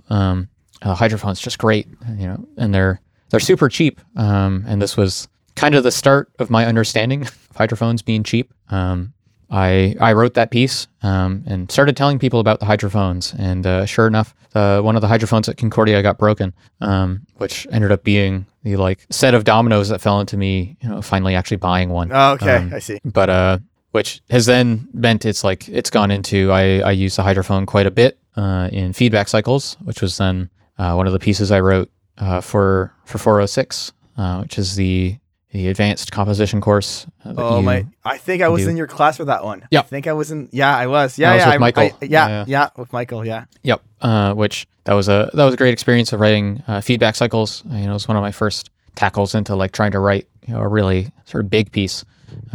You know, with those early electroacoustic composition classes, you have to write a lot more pieces throughout the term, which is great because it gets you into other things. But once you get into those advanced classes, you can like focus into what you want to be doing. And so, yeah, I got to take that term to just like really dig into feedback cycles, you know, working with feedback. And so around the time I had written Into the Brush, that's the start in 305, or sort of like a curve to the class where Kevin gets increasingly less hands-on and kind of like lets you do your thing and find yourself. And I was spending more and more time up at McGill. I was lucky in my first year, after I had finished the first term, I got this stray email from Kevin. He was saying, you know, your electroacoustic works remind me a lot of Trevor Wishart, who's this famous electroacoustic composer from Britain.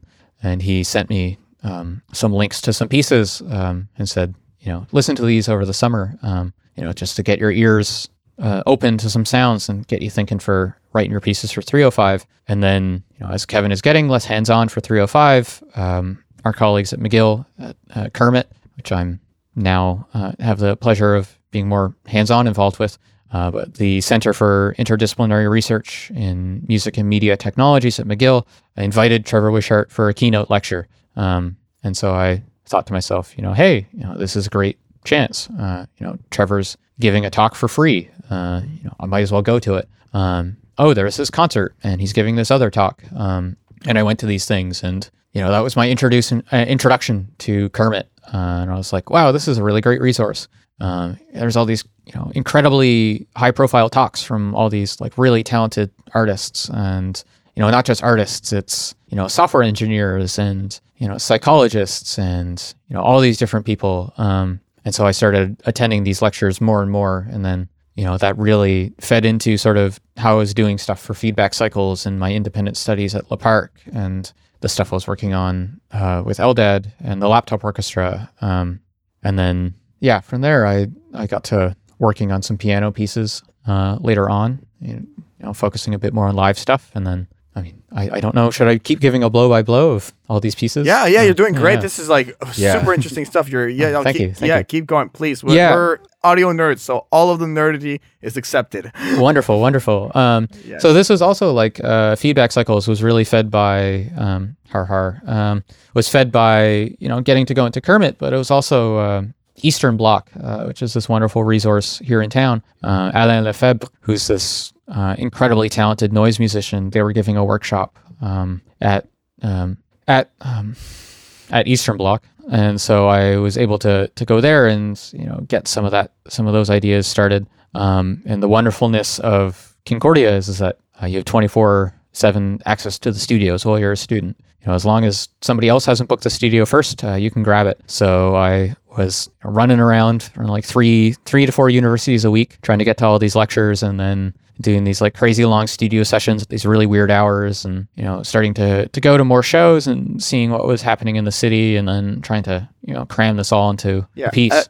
I just want to pause you for 1 second on what you said. I think there's something super important to say. If you're listening to this podcast right now and you're at Concordia or you're starting a college degree in audio or anything of the sort, what Kasey just said is what you do. That is the winning formula. Like, listen to what is being said. Absolutely. Like, weird hours at the studio, going to different places, meeting new people, making connections. Like, I really want to stretch that point. I think you hit on like something that's like so vital to success after graduation, because all of those efforts that you did like propulsed you in this. Like, and I will say that no one's in your lane. You know, like you have gone to a level of success where like you are doing so many amazing projects, and this is all because you worked super hard while you were at Concordia and when you're at McGill right now, because all these things are things that you are passionate about and you keep pushing forward. So I just really want to stretch that point, Kasey. Please carry on. Thank you.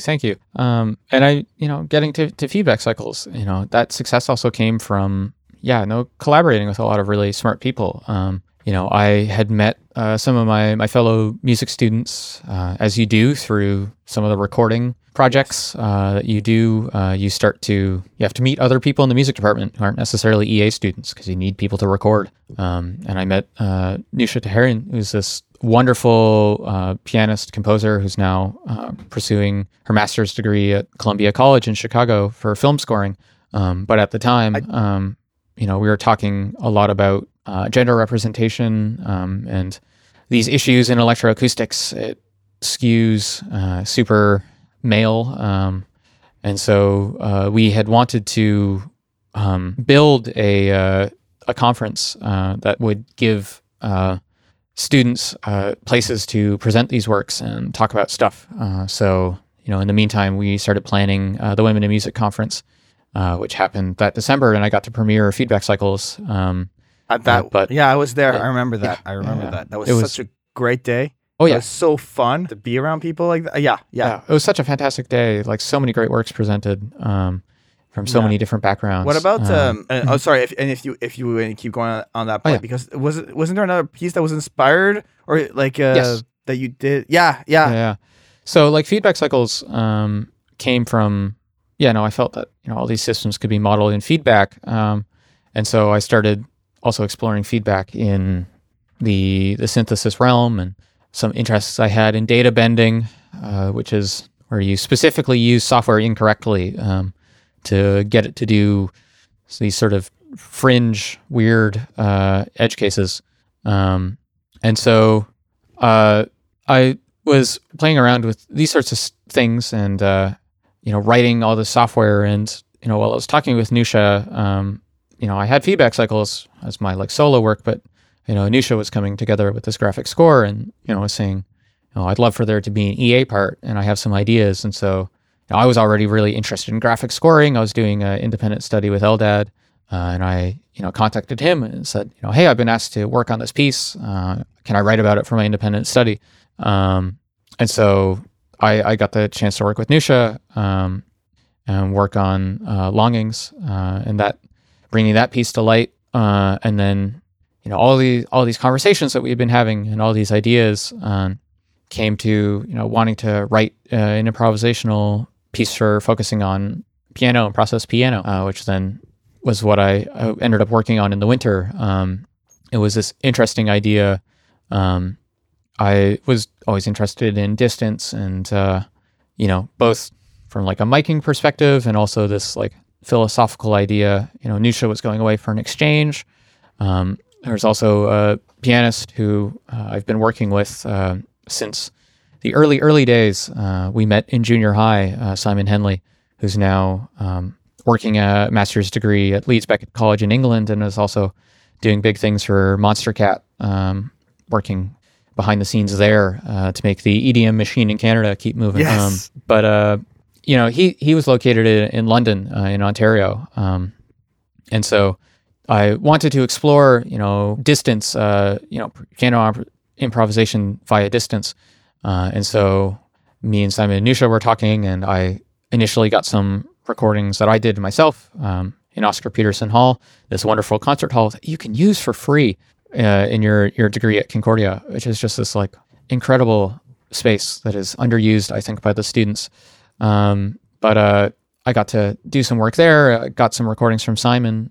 Sadly, the recordings from Nusha didn't work out for that year, but I was able to then follow it up at the end of 2020 for a piece I got to premiere at Nuit Blanche this year, which then had some legs and worked at some other conferences throughout the spring. But I was really interested in getting really deep into processing piano, focusing just on one instrument. But how to bring these sort of environmental textures, playing with recordings of ice and all these wonderful sounds that you get in Montreal. I've been previously interested in that stuff with my live electronic piece I did with Glennie back in 305, Writer's Block, which was this crazy multimedia piece about it being cold in Montreal. It was a Winter's Tale. Oh. Our group was called Writer's Block. It was called Writer's Block because we both used tablet controllers. Nice. I like that. Which, that was the thing, was I had started in a Max class in my second year as designing these live performance instruments, which then I was working more and more on for my fixed EA pieces and also with the laptop orchestra. which then I was lucky enough, throughout my third year, I had already kind of decided that, music technology was a place that I wanted to be in at McGill. And, I really, really liked Dr. Marcelo Wanderley's research. I kept finding his name when I was doing research for stuff in EA. And I was like, hey, this guy's here. He's involved with Kermit. I should meet with him. And I did, and was lucky. He was able to give me some guidance. Quebec has this system called the Inter-University Transfer, where you can take credits. You can take one class at another university if it's in the same city as you. So I was able to branch out and, start studying some of the undergraduate music technology courses at McGill that I was told, if I don't take them now, I'll have to take them in the master's degree. So you can take them as electives. Why don't you take them? And so, I was taking these sort of technical learnings that I was getting there and, starting to feed my EA compositions my fourth year and all this live stuff, working with Andrea Young, my independent study for Spaces Within, which was this exploration I got to do for Fixed EA piece. Mixing spatial 3D audio in real time and working with video and data bending and field recordings from, that was the year the first climate march, the big one happened. And I was, wanting to explore these sorts of acoustic spaces, but also, how do we look at, acoustic spaces from, the really big sort of traditional spaces to what you can get out of, amplified microphone space. There's one movement in that piece that's all just recordings of bubbles in a soda glass. I was playing around with, I have a soda stream, and it's just how much carbonation can I put? Putting microphones really close and the hydrophone and getting these textures to then process. And then also playing around with a induction coil microphone, which is basically just a magnet on a string, with an audio jack that comes out of it. And you can get these really interesting textured recordings that have these wonderful organic feel to them, but are super artificial because they're the radiation coming off of your devices.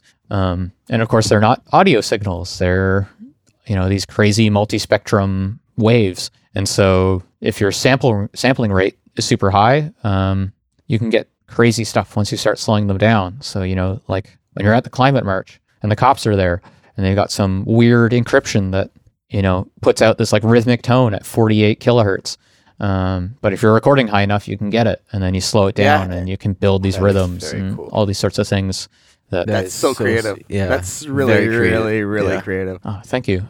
But it's just trying to think of acoustic spaces in all these different ways. And I had these wonderful field recordings from Colombia and from the mountain in Montreal, and can I create this hybrid soundscape space that is kind of both, but it's neither, and and also I wanted to explore a 3D sound, what can you subvert with the audience experience? If you have this traditional soundscapey space, but all the birds are in the floor, or you're hearing water coming from above you, drips out of the ceiling. What does that invoke? And some of that stuff, came together at the very end. It was a super long process of getting everything together for that, and so some of it I didn't have as much time to spend on it to really polish it as much as some of the other stuff, but it gave me some really, really great ideas that then, I was able to just focus in making live music for a while. The thing was I had thought I was going to take some time back from not performing. I did a show every week, and then for most of the beginning of 2020, and then the pandemic hit. And then, I was involved with Clork, the Laptop Orchestra. Andrea, I was already involved as a, I was taking the class for credit, but I was basically, TAing the class and helping people get their ideas off the ground. And I met Michael Palumbo, who's another electroacoustic graduate who's really focused in telematic music. And we had asked him to be a guest for the Laptop Orchestra. And he had just started this concert series the month before the pandemic called Exit Points, which was at a restaurant in Toronto. And, he had thought, this would be really, really great if we could move this concert online and give people a place to express themselves, in real time throughout the pandemic. And so I got involved there. and got involved in coordinating and helping people out. And, you know, we're still doing a concert every month. We've got another one. It's the last Wednesday of every month.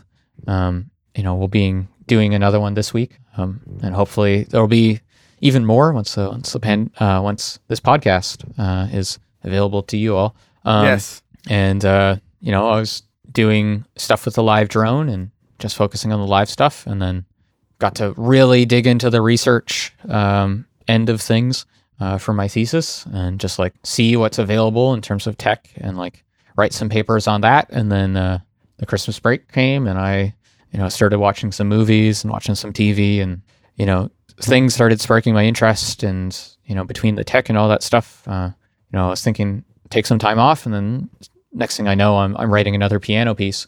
And I contact Nusha and give her some improv ideas and send some stuff I had already recorded pre-pandemic and stuff I had done with Simon, and said, you know, I want to expand on this. And she sent me back some really beautiful improvisations that then I was able to take and spatialize and process and write a whole new piece entirely from home, you know, working from, you know, mixing multi-channel, always in another studio, to like, can I do this all at home from headphones? And sure enough, it worked out. And, you know, that brings us up to the pieces now, though I've certainly left some things by the wayside. You know, all the laptop orchestra pieces that I had a chance to perform, and I was involved with the synthetic. I wrote a piece called Synthetic Icescapes, which is a piece for T-stick, which was for a research project at McGill as part of CIRMMT, for different ways of writing for the T-stick. And I wanted to write for laptop orchestra and T-stick, which had been done in the very early days of the T-stick with the original composer-coder sort of duo, Joseph Malik, who's now teaching at Dalhousie University in Halifax in the computer science department, and D. Andrew Stewart, who's teaching composition at the University of Lethbridge in Alberta. And I was working with gestural instruments and that stuff there, which was my first exploration into LibMapper, which is this wonderful tool that we develop at McGill for connecting devices and making it easier and faster to just get stuff connected and up and running and getting ideas flowing, that then I was able to take and bring into the piano stuff once the pandemic happened. But I, you know, I kept working with the T-stick and doing improvisations with Exit Points and, you know, keeping all this stuff flowing. And with Exit Points, we, you know, went in a bunch of different directions for playing with all these different ways that we can do stuff remotely, you know, the traditional concert stuff that we were doing, and then, you know, the concert every week where, you know, people from the audience, quote unquote, as much of the audience as you have in the digital space, can, you know, join our Zoom call at the end of the night and do improvisations with us to join in the music making. And then, you know, we played around with live scoring video games, having people play games and making music for it. As they're gaming? Yeah, I mean, wow. I was like, as they're playing in real time, yeah, is what you're saying. Yeah, wow. So that's so cool. Yeah, we got to do some stuff with Jeff Tremblette, who's a fellow Concordia alumni from the composition program, who was you know, is also a Twitch partner over at And Justice for Joof, JOOF. And so we got to work on, you know, composing stuff in real time to the games he was playing. And then me and Gabrielle were playing around with some of our own games and doing different ways of doing concerts and the drone streams and all these things. And, you know, as well, doing the research stuff and, you know, studying. McGill has a pretty intensive entrance exam when you start the MA. I can only imagine. I was lucky. I mean, I got the pandemic. So, I mean, you know, there was, you know, barely a better excuse to, like, you know, just sit at home and read, and like really educate myself. Yeah, that's true. That is very true. Everything that I could. Their reading list covers everything from, like, you know, acoustics and building instruments to software and computer science and like how we store data and these sorts of things. And like really wrapping my head around like the electrical engineering, computer science stuff. And, you know, it's incredible as well. Like, yeah, I mean, both what I could get out of all this stuff in, from books, but also, what I could get, you know, just off of YouTube. You know, MIT has taught a bunch of their courses at distance for so long on YouTube. And so, you know, you can just go online and you know, take a graduate seminar in algorithms if you want to. I mean, you have to, you know, kick your own ass to do all the homework yourself.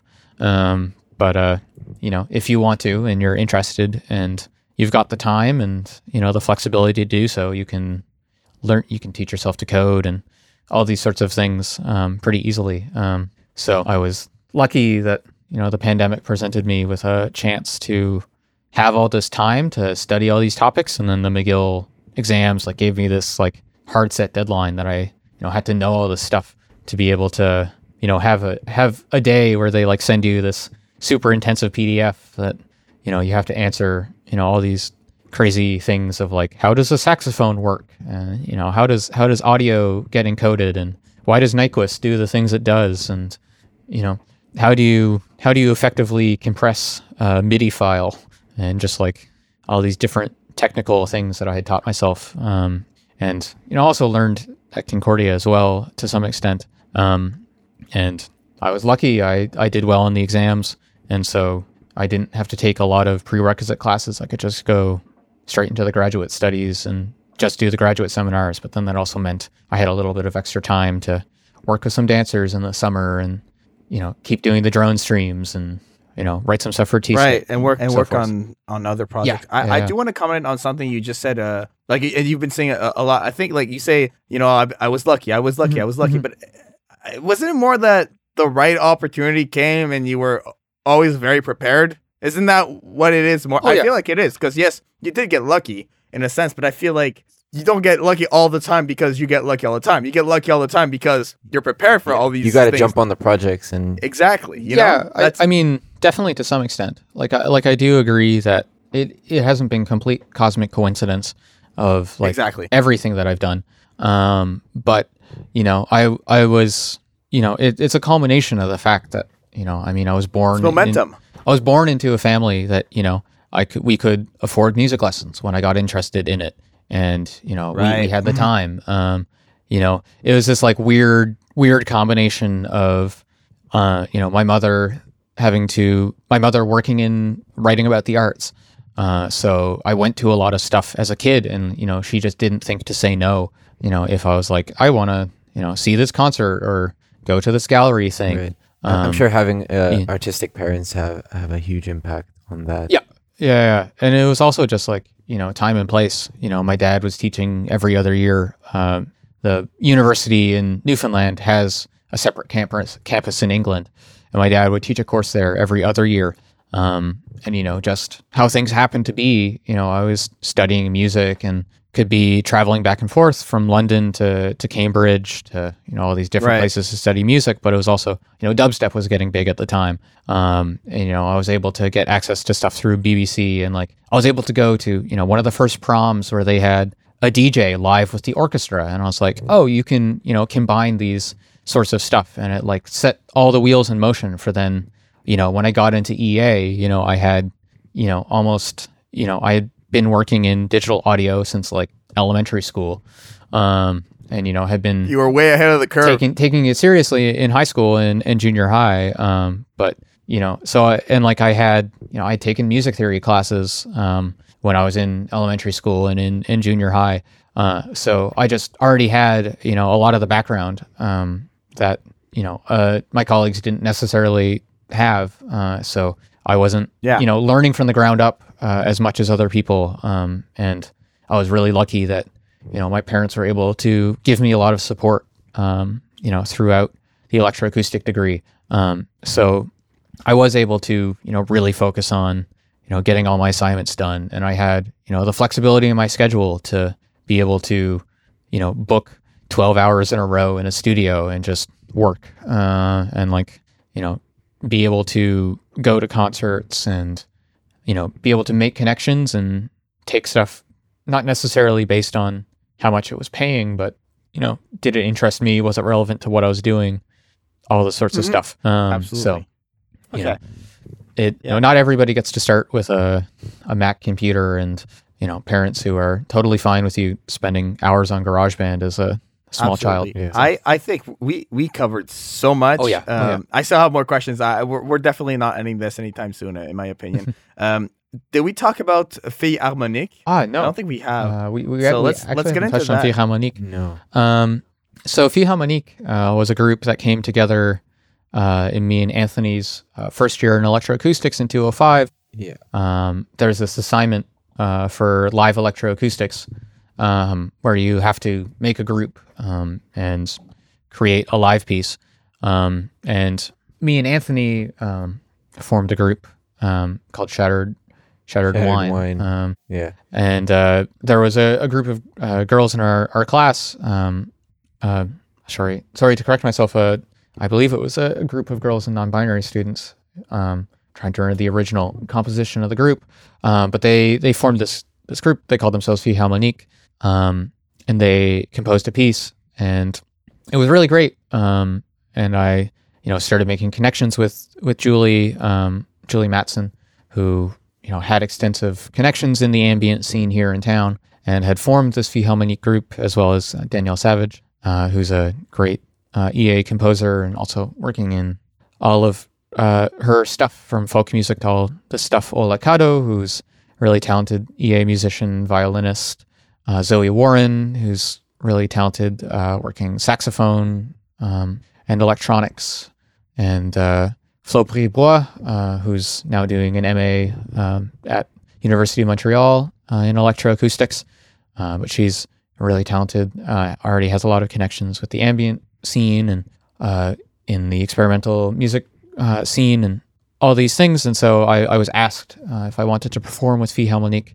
and I did. And we had a wonderful experience of getting to open Suoni del Popolo, which was a festival which happened at Sala Rosa, which is a venue here in town.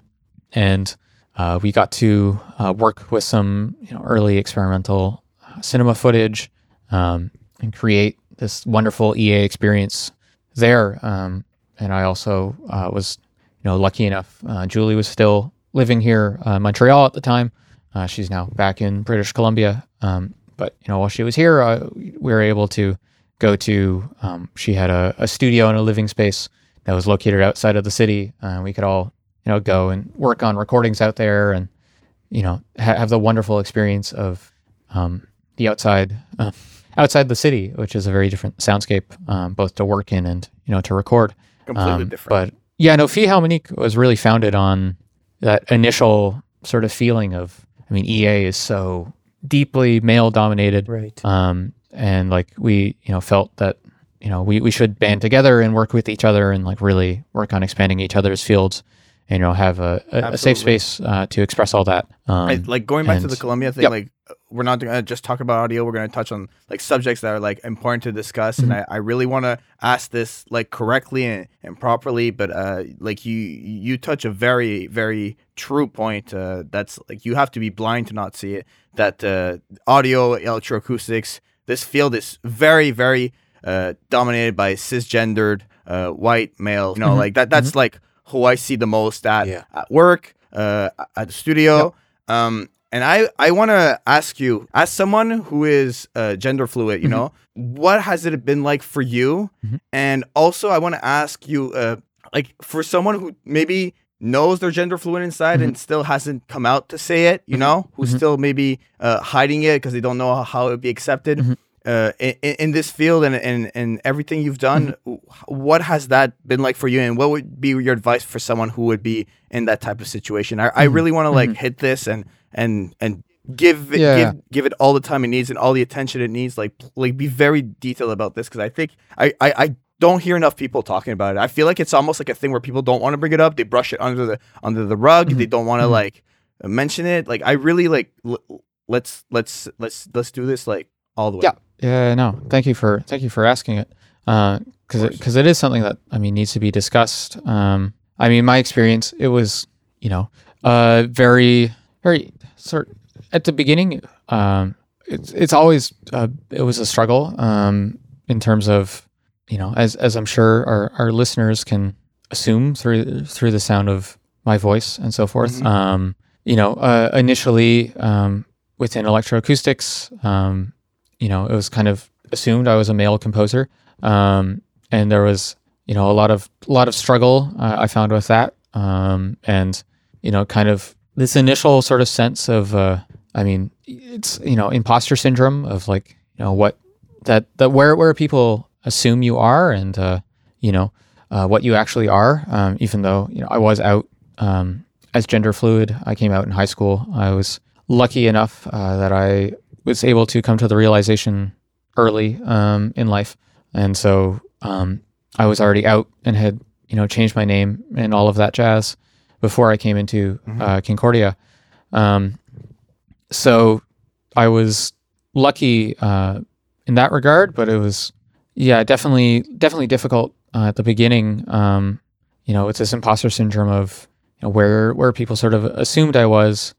And then, you know, as you people become aware, you know, whether or not you're already out, it isn't always the first conversation you want to have with anybody, really, especially not in a, you know, an audio perspective or a perspective for schooling, where you don't know, you know, how much of this person are you necessarily, do you want in your personal life, or like how much is even safe to discuss with these people. And, you know, there's definitely some bad apples in mine and Anthony's year that caused a lot of friction. Absolutely. And, you know, we definitely had our fights, you know, both with the faculty and with other students. I mean, sometimes, you know, it's people just not being aware, which I don't know, like it's crazy to me as a non-binary person that you can come into the space and not notice the gender disparity. But, you know, if you're not necessarily, you know, if it's not always, you don't always notice, you know, systems of inequality unless they're negatively affecting you. And so, yes. You know, it's work of just like, you know, meeting people where they are and talking with faculty on like, talking with other students as well, you know, like, does this come from a place of malice? You know, like, are you actively transphobic? You know, do you not believe that my gender is real? Or, you know, is it just ignorance? Is it a language barrier? You know, I had conversations with faculty where it was, you know, they had problems with they, them pronouns, and it, you know, wasn't necessarily anything other than just translation issues. And, you know, having these conversations, while also, you know, myself, I was involved with a project in the Women's Studies Department at the wonderful Simone de Beauvoir Institute at Concordia, on, you know, working to alleviate some of these issues and talking about, you know, how much of it is an issue of the fact that, you know, these systems are, you know, stopping women and non-binary people from coming into the field, and you know how much of it is like actively programming in this way, and how much of it is, you know, just the fact that it's really hard to see yourself in these fields already for these groups, and you know if you don't see yourself in something, you're not necessarily going to see it as an option, something to study or something that you can go into. And audio is very much a boys' club in that regard. And, you know, there are lots and lots of, you know, really incredible women and non-binary people and trans people throughout history. You know, Delia Derbyshire, Wendy Carlos, Paulina Oliveros, you know, all these people who aren't necessarily covered in the traditional electroacoustic curriculum, and, you know, aren't necessarily, you know, seen to people. You know, I knew about Delia Derbyshire because I was a Doctor Who nerd as a kid. You know, thanks Tumblr for getting me exposed to these people like this that, you know, we don't talk about in the EA program. And it has gotten better, you know, because the staff are more aware of, you know, needing to present these things. And I think, you know, more and more people are coming around to it. And there's, you know, increasingly more opportunities for gender diverse groups still think to get involved in audio. 100%. Yeah.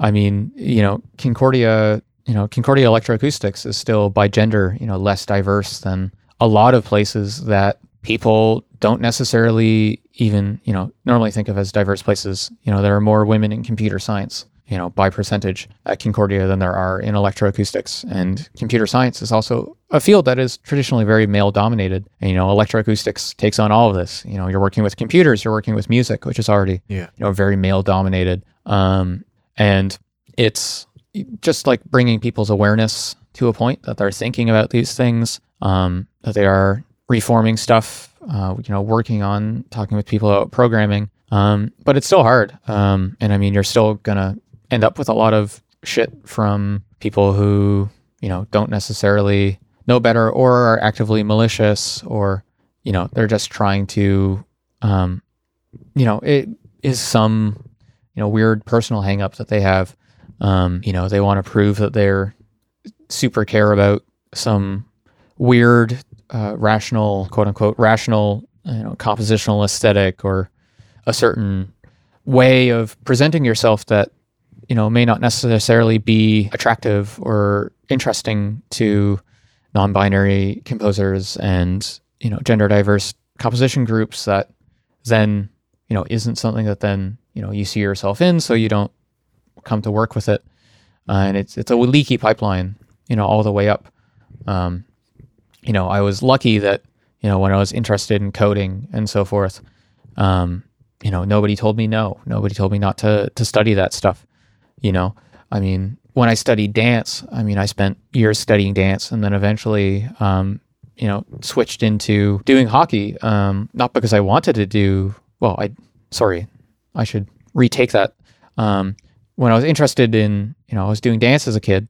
I did dance for several years and then went into skating. Not because I was interested in skating, but because, you know, most of the other quote unquote boys my age, had done hockey. And, you know, it was a point of getting bullied as a kid. And, you know, I was definitely in a privileged position to not have that with my music and so forth. And I wasn't expected to, you know, switch out of those fields. But, you know, there are wonderful initiatives and like lots of support groups for these things. You know, Sound Girls is a wonderful international initiative that is great for, you know, networking and, you know, finding groups where you can talk about these things. And, you know, also just talk about general audio stuff to, you know, peers that are of a similar mind and, you know, aren't all, you know, cis white men, which, you know, means a lot, because it's also, you know, this technical stuff is, it's hard. You know, you're only ever going to get good if you feel comfortable asking questions about stuff. And I mean, I was lucky enough, you know, both through, you know, the experiences I was getting, but also that, you know, mostly like my questions weren't being shot down. And if I was made to feel dumb, I got over it. But you know, that is not the experience that a lot of the gender diverse colleagues that I have feel. I mean, either that they have, or that they don't necessarily even feel comfortable, you know, going to some dude who might be, you know, super technically knowledgeable, but, you know, they might dismiss them over some gender discrimination, or, you know, just because the language that they're using doesn't necessarily line up with things. And I mean, you know, people are, as I said, getting better with, you know, being conscious of inclusive language and, you know, starting to realize that, you know, we are in the field. We are here, and that, you know, we've always been here. It's not a new thing. You know, we're not taking your jobs. We just want to, you know, have a seat at the table and be able to work, just the same as everybody else, you know, and that we're just as technically competent, as somebody else with the same amount of experience and the same background. And it's, you know, I think, you know, it's a much better place for people to come out now.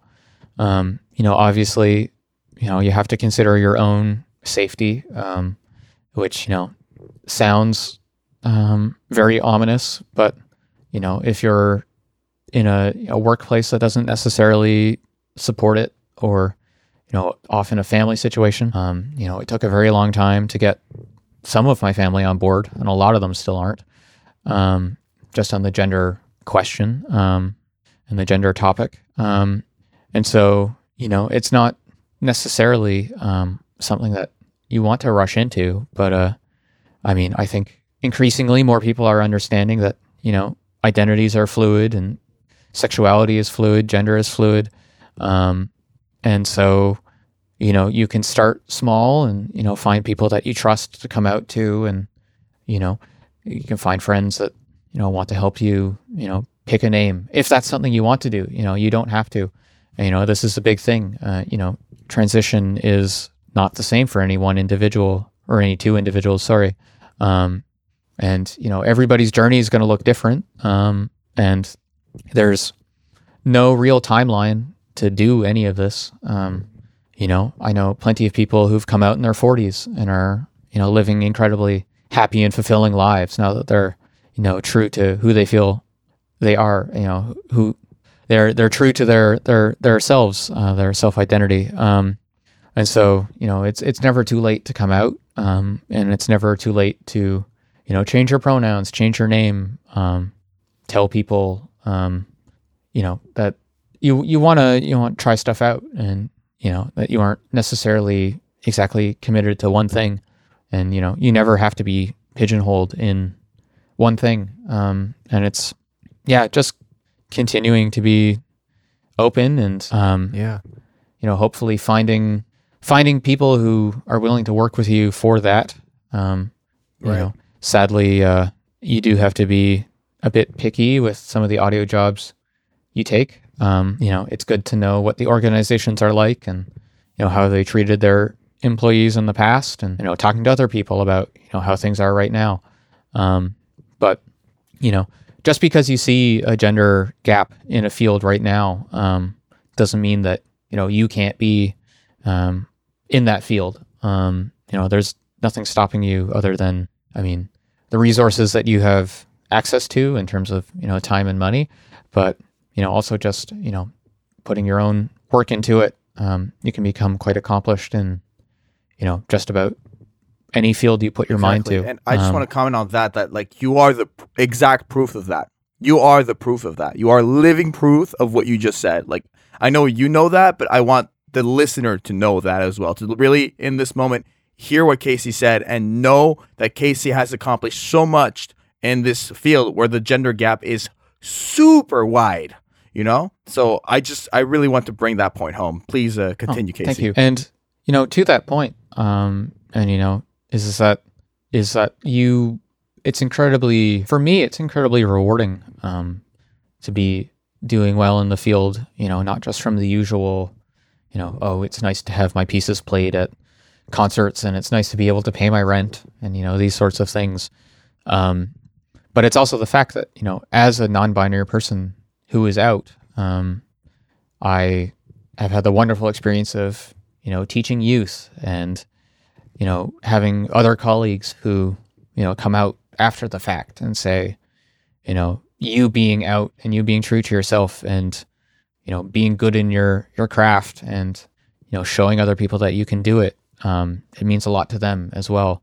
And, you know, and it's endlessly rewarding to, yeah, no, see that you are having that positive effect on the community, and that, mm-hmm. you know, other people feel emboldened to, you know, even, you know, just do a little bit of audio editing, or, you know, change the way that they listen to music, or change to the way that they think of composition, or any of these things. And it's, yeah, no, deeply, deeply rewarding. But, you know, you have to be able to be out to yourself first and, you know, be at that level, to then start coming out to other people. And then, you know, it's just starting to take those first steps, and those first steps don't have to be huge. What can we do in, like, and I'm talking about audio people here. Mm-hmm, what can we do to best support your people? Well, I mean, you know, the first thing is to be open and to be willing to listen. You know, it's also being willing to pass the mic, which, you know, I'd like to think we're doing a pretty good example of now. Yes. You know, you don't, if there is, you know, somebody from, you know, a group that is not very well represented, you know, audio is also incredibly white. and incredibly, Northern Hemisphere focused for what is dominant in our culture and what is taught in our schools and so forth. Being able and willing to, pass the mic to, these underrepresented groups and let them talk for what they feel is important and should be done.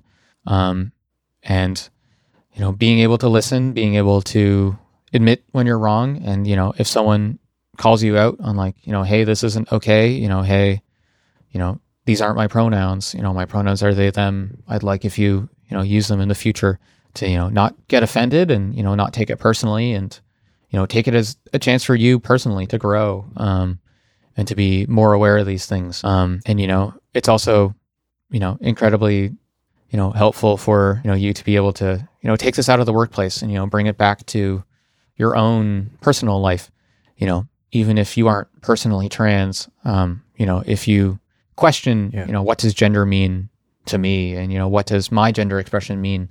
And, even if you come to the conclusion that you're cis, you've at least made an effort, to, start that understanding, and you've, questioned, what it means to identify as a certain gender, or identify as a specific sexuality.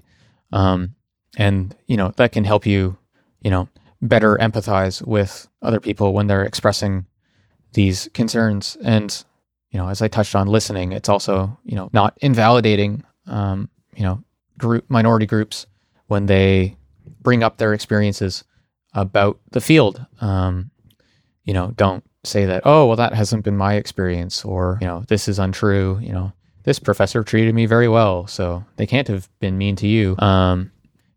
Being able to admit, your experience is going to be different than theirs. Yes. And so, it's your experience isn't necessarily indicative of what they're experiencing. It's very useful to listen to them and understand all these things. Just also, start working on making your, your workplaces and the places that you are in, more inclusive, and more open, even if it is an all male, workplace. Correct people when they don't use the right pronouns, or, call them out if they're, bringing up misinformation about, a gender or a sexual, orientation, or, if they're making homophobic or transphobic jokes or all these things. Obviously, check in, if you do have the chance to have your colleagues, who are identify these sorts of ways, check in with them to see, what are you comfortable with? Are you comfortable if I correct other people about your pronouns? These sorts of things. Try and be the best ally that you can. Absolutely. Listen to people and just, fight for the cause when they can't be there. Because it is exhausting to be the person who has to fight the cause all the time, which is often what we see of, gender diverse people in audio, is that we burn out because, not only are we trying to juggle, this crazy intensive creative workflow where you're expected to, work an 18-hour day, 3 days a week, or, 7 days a week, in some of these really, really, arduous work conditions, while you're also, arguing about gender representation and, spending all this emotional energy, correcting people. It's great, to have allies that, can do it for us, on the days that we're tired, or, we don't necessarily catch something because we just, didn't hear it right away, or, we're paying attention to something else. Also, if you're in the position to, point out the disparities and convince your employers to, do something about it. Prioritize hiring more gender diverse people, etc. It goes a long way, because, once you get people in these jobs, as I said, they can see themselves in it, and then it's a positive feedback loop. They know that they can get involved because they see other people like them doing it. And then they get involved, and then other people see them doing it and they know that they can get involved. And, you know, it's a war of inches. And, you know, I'm lucky that I have some colleagues who've written some really great research papers on that topic. So, you know, there's definitely more attention coming to it, but, yeah, no, it's still a struggle, and hopefully, people, are getting, more aware of it and do more to, help the cause. Yeah, absolutely. Yeah, exactly. I think that's just like, I'm really happy we had this conversation. Yeah. I'm really happy this point was brought up. This is something that needs to be discussed and needs to be described. And I think that your words are going to be written in stone, in the sense that there's probably someone out there listening to this right now who's like moved by this. Yeah. And that this is like to help you, and to know that you can work in audio. It doesn't matter what gender you are, what race you are, what's your sexual preference, who you're attracted to, what you look like. This is a field for everyone, Right. And that's like a message that I really want to like showcase. Please go ahead, Anthony. Yeah, no, I was just gonna say this is an audio field. This is not a gender field. Exactly. I have noticed some probably I've caught some of my colleagues just calling somebody by the wrong gender just because they read the name and they're not sure, so they just choose one. And I've caught myself correcting them, and I just don't know what else to do other than correcting them. Mm-hmm. And just when I'm not sure, I'll and just that's use like the normal them. Thing to do. That's the normal thing to do. It's just when you're not sure and you don't have the opportunity to ask at that moment, just use them. Mm-hmm. I think we covered a lot here. Oh, yeah. We really covered everything that I wanted to discuss. I have one final question for Kasey. This is kind of the question that I'm making this tradition right now. We're going to ask this at the end of every episode to every guest. But before I ask you this question, is there anything else you wanted to discuss, or obviously there's going to be a part where you can promote projects and stuff. That's going to be after the question. But is there anything else you wanted to like say right before this question, or are you? We've hit a lot of topics, and I'm pretty happy with them. So. Perfect. So this is the question on Soundspace that we're going to ask all of our guests. Mm-hmm. Guests. Hands and fires. What is your advice to people who want to get into the space of sound? My advice is really just go for it. You know, the tools are out there, and they're relatively accessible. Reaper is free, in air quotes. Yeah, air quotes are definitely attached. Yeah, but, you know, it's, but also, like, you know, don't think that you need to be limited by, you know, if you don't have access to a computer. You know, it's incredible, you know, what you can do with, you know, a smartphone, you know, or, you know, access to, you know, even, you know, a library computer. You know, you can use a DAW in a browser at this point. There's some really great DAWs that just run in the browser, and they're free to use. So, you know, it's just to, you know, start getting into it, start playing. And yeah, no, just see, you know, what catches your interest, and, you know, start pursuing those. And, you know, if it's something that it catches your fancy and it's something that you want to do, you know, I'm sure that as you follow what you're interested in, you'll find other spaces where, you know, you might need to get a bit more technical and learn about stuff that, you know, might not be super exciting to you at first, but can be super exciting down the line. And, you know, it can really help you get a finalized piece together, even, you know, if it's just, you know, editing together a little podcast, or, you know, recording sounds, or, you know, I even as a kid, I remember, you know, there was like apps on the iPod Touch that you could get where you could make soundscapes. You know, there's a bunch of free recordings, and you could just turn the volume up and down. You know, there's all sorts of ways to get into it, and there's no right way to get into it, and there's no right way to think about it either. You know, you don't have to know music theory. You know, don't need to know circuit theory. You don't need to know, you know, exactly 100% how everything works all the time. Absolutely. You can pick that all up as you go. Kasey, I wish you gave me that advice before I started the program. Honestly. Anthony's like, what? I could use a darn Google Chrome. Oh, yeah. What? No, I mean. I've been doing it all wrong. I've been using Logic all this time. Oh.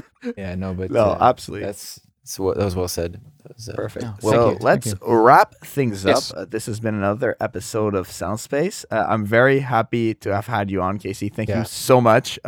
This is thank you for inviting me. This is good, Kasey. Honestly, honestly, thank you. Like, we're gonna have to top this on the next episode. This is gonna be impossible. Honestly, we're so honored to have you on as our first guest. Seriously, it's been great catching up with you, getting to know you better, getting to know what you've been up to. We're really happy. Oh, thank you. I mean, now you get the joys of getting to edit this down, which will be a challenge. But you know, you've got the tools and the skills, so I'm excited to see how this comes together. Chrome. Yeah, exactly. Yeah, I can probably use my phone. Yeah. Oh, 100%. I'm gonna use my iPad. Yeah.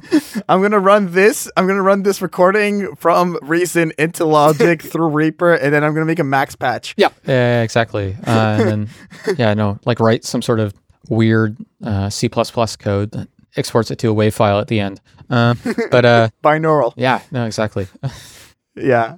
Great. Okay, perfect. Thanks for having me. Absolutely. In terms of pluggables? Please go ahead. Please go ahead. So you can find me, I've got recordings up on Bandcamp, which is just kpocius.bandcamp.com. So that's K-P-O-C-I-U-S. I'm Kasey.Pocius. That's KASEY.POCIUS over on Instagram. And you can find more of my live stuff on YouTube.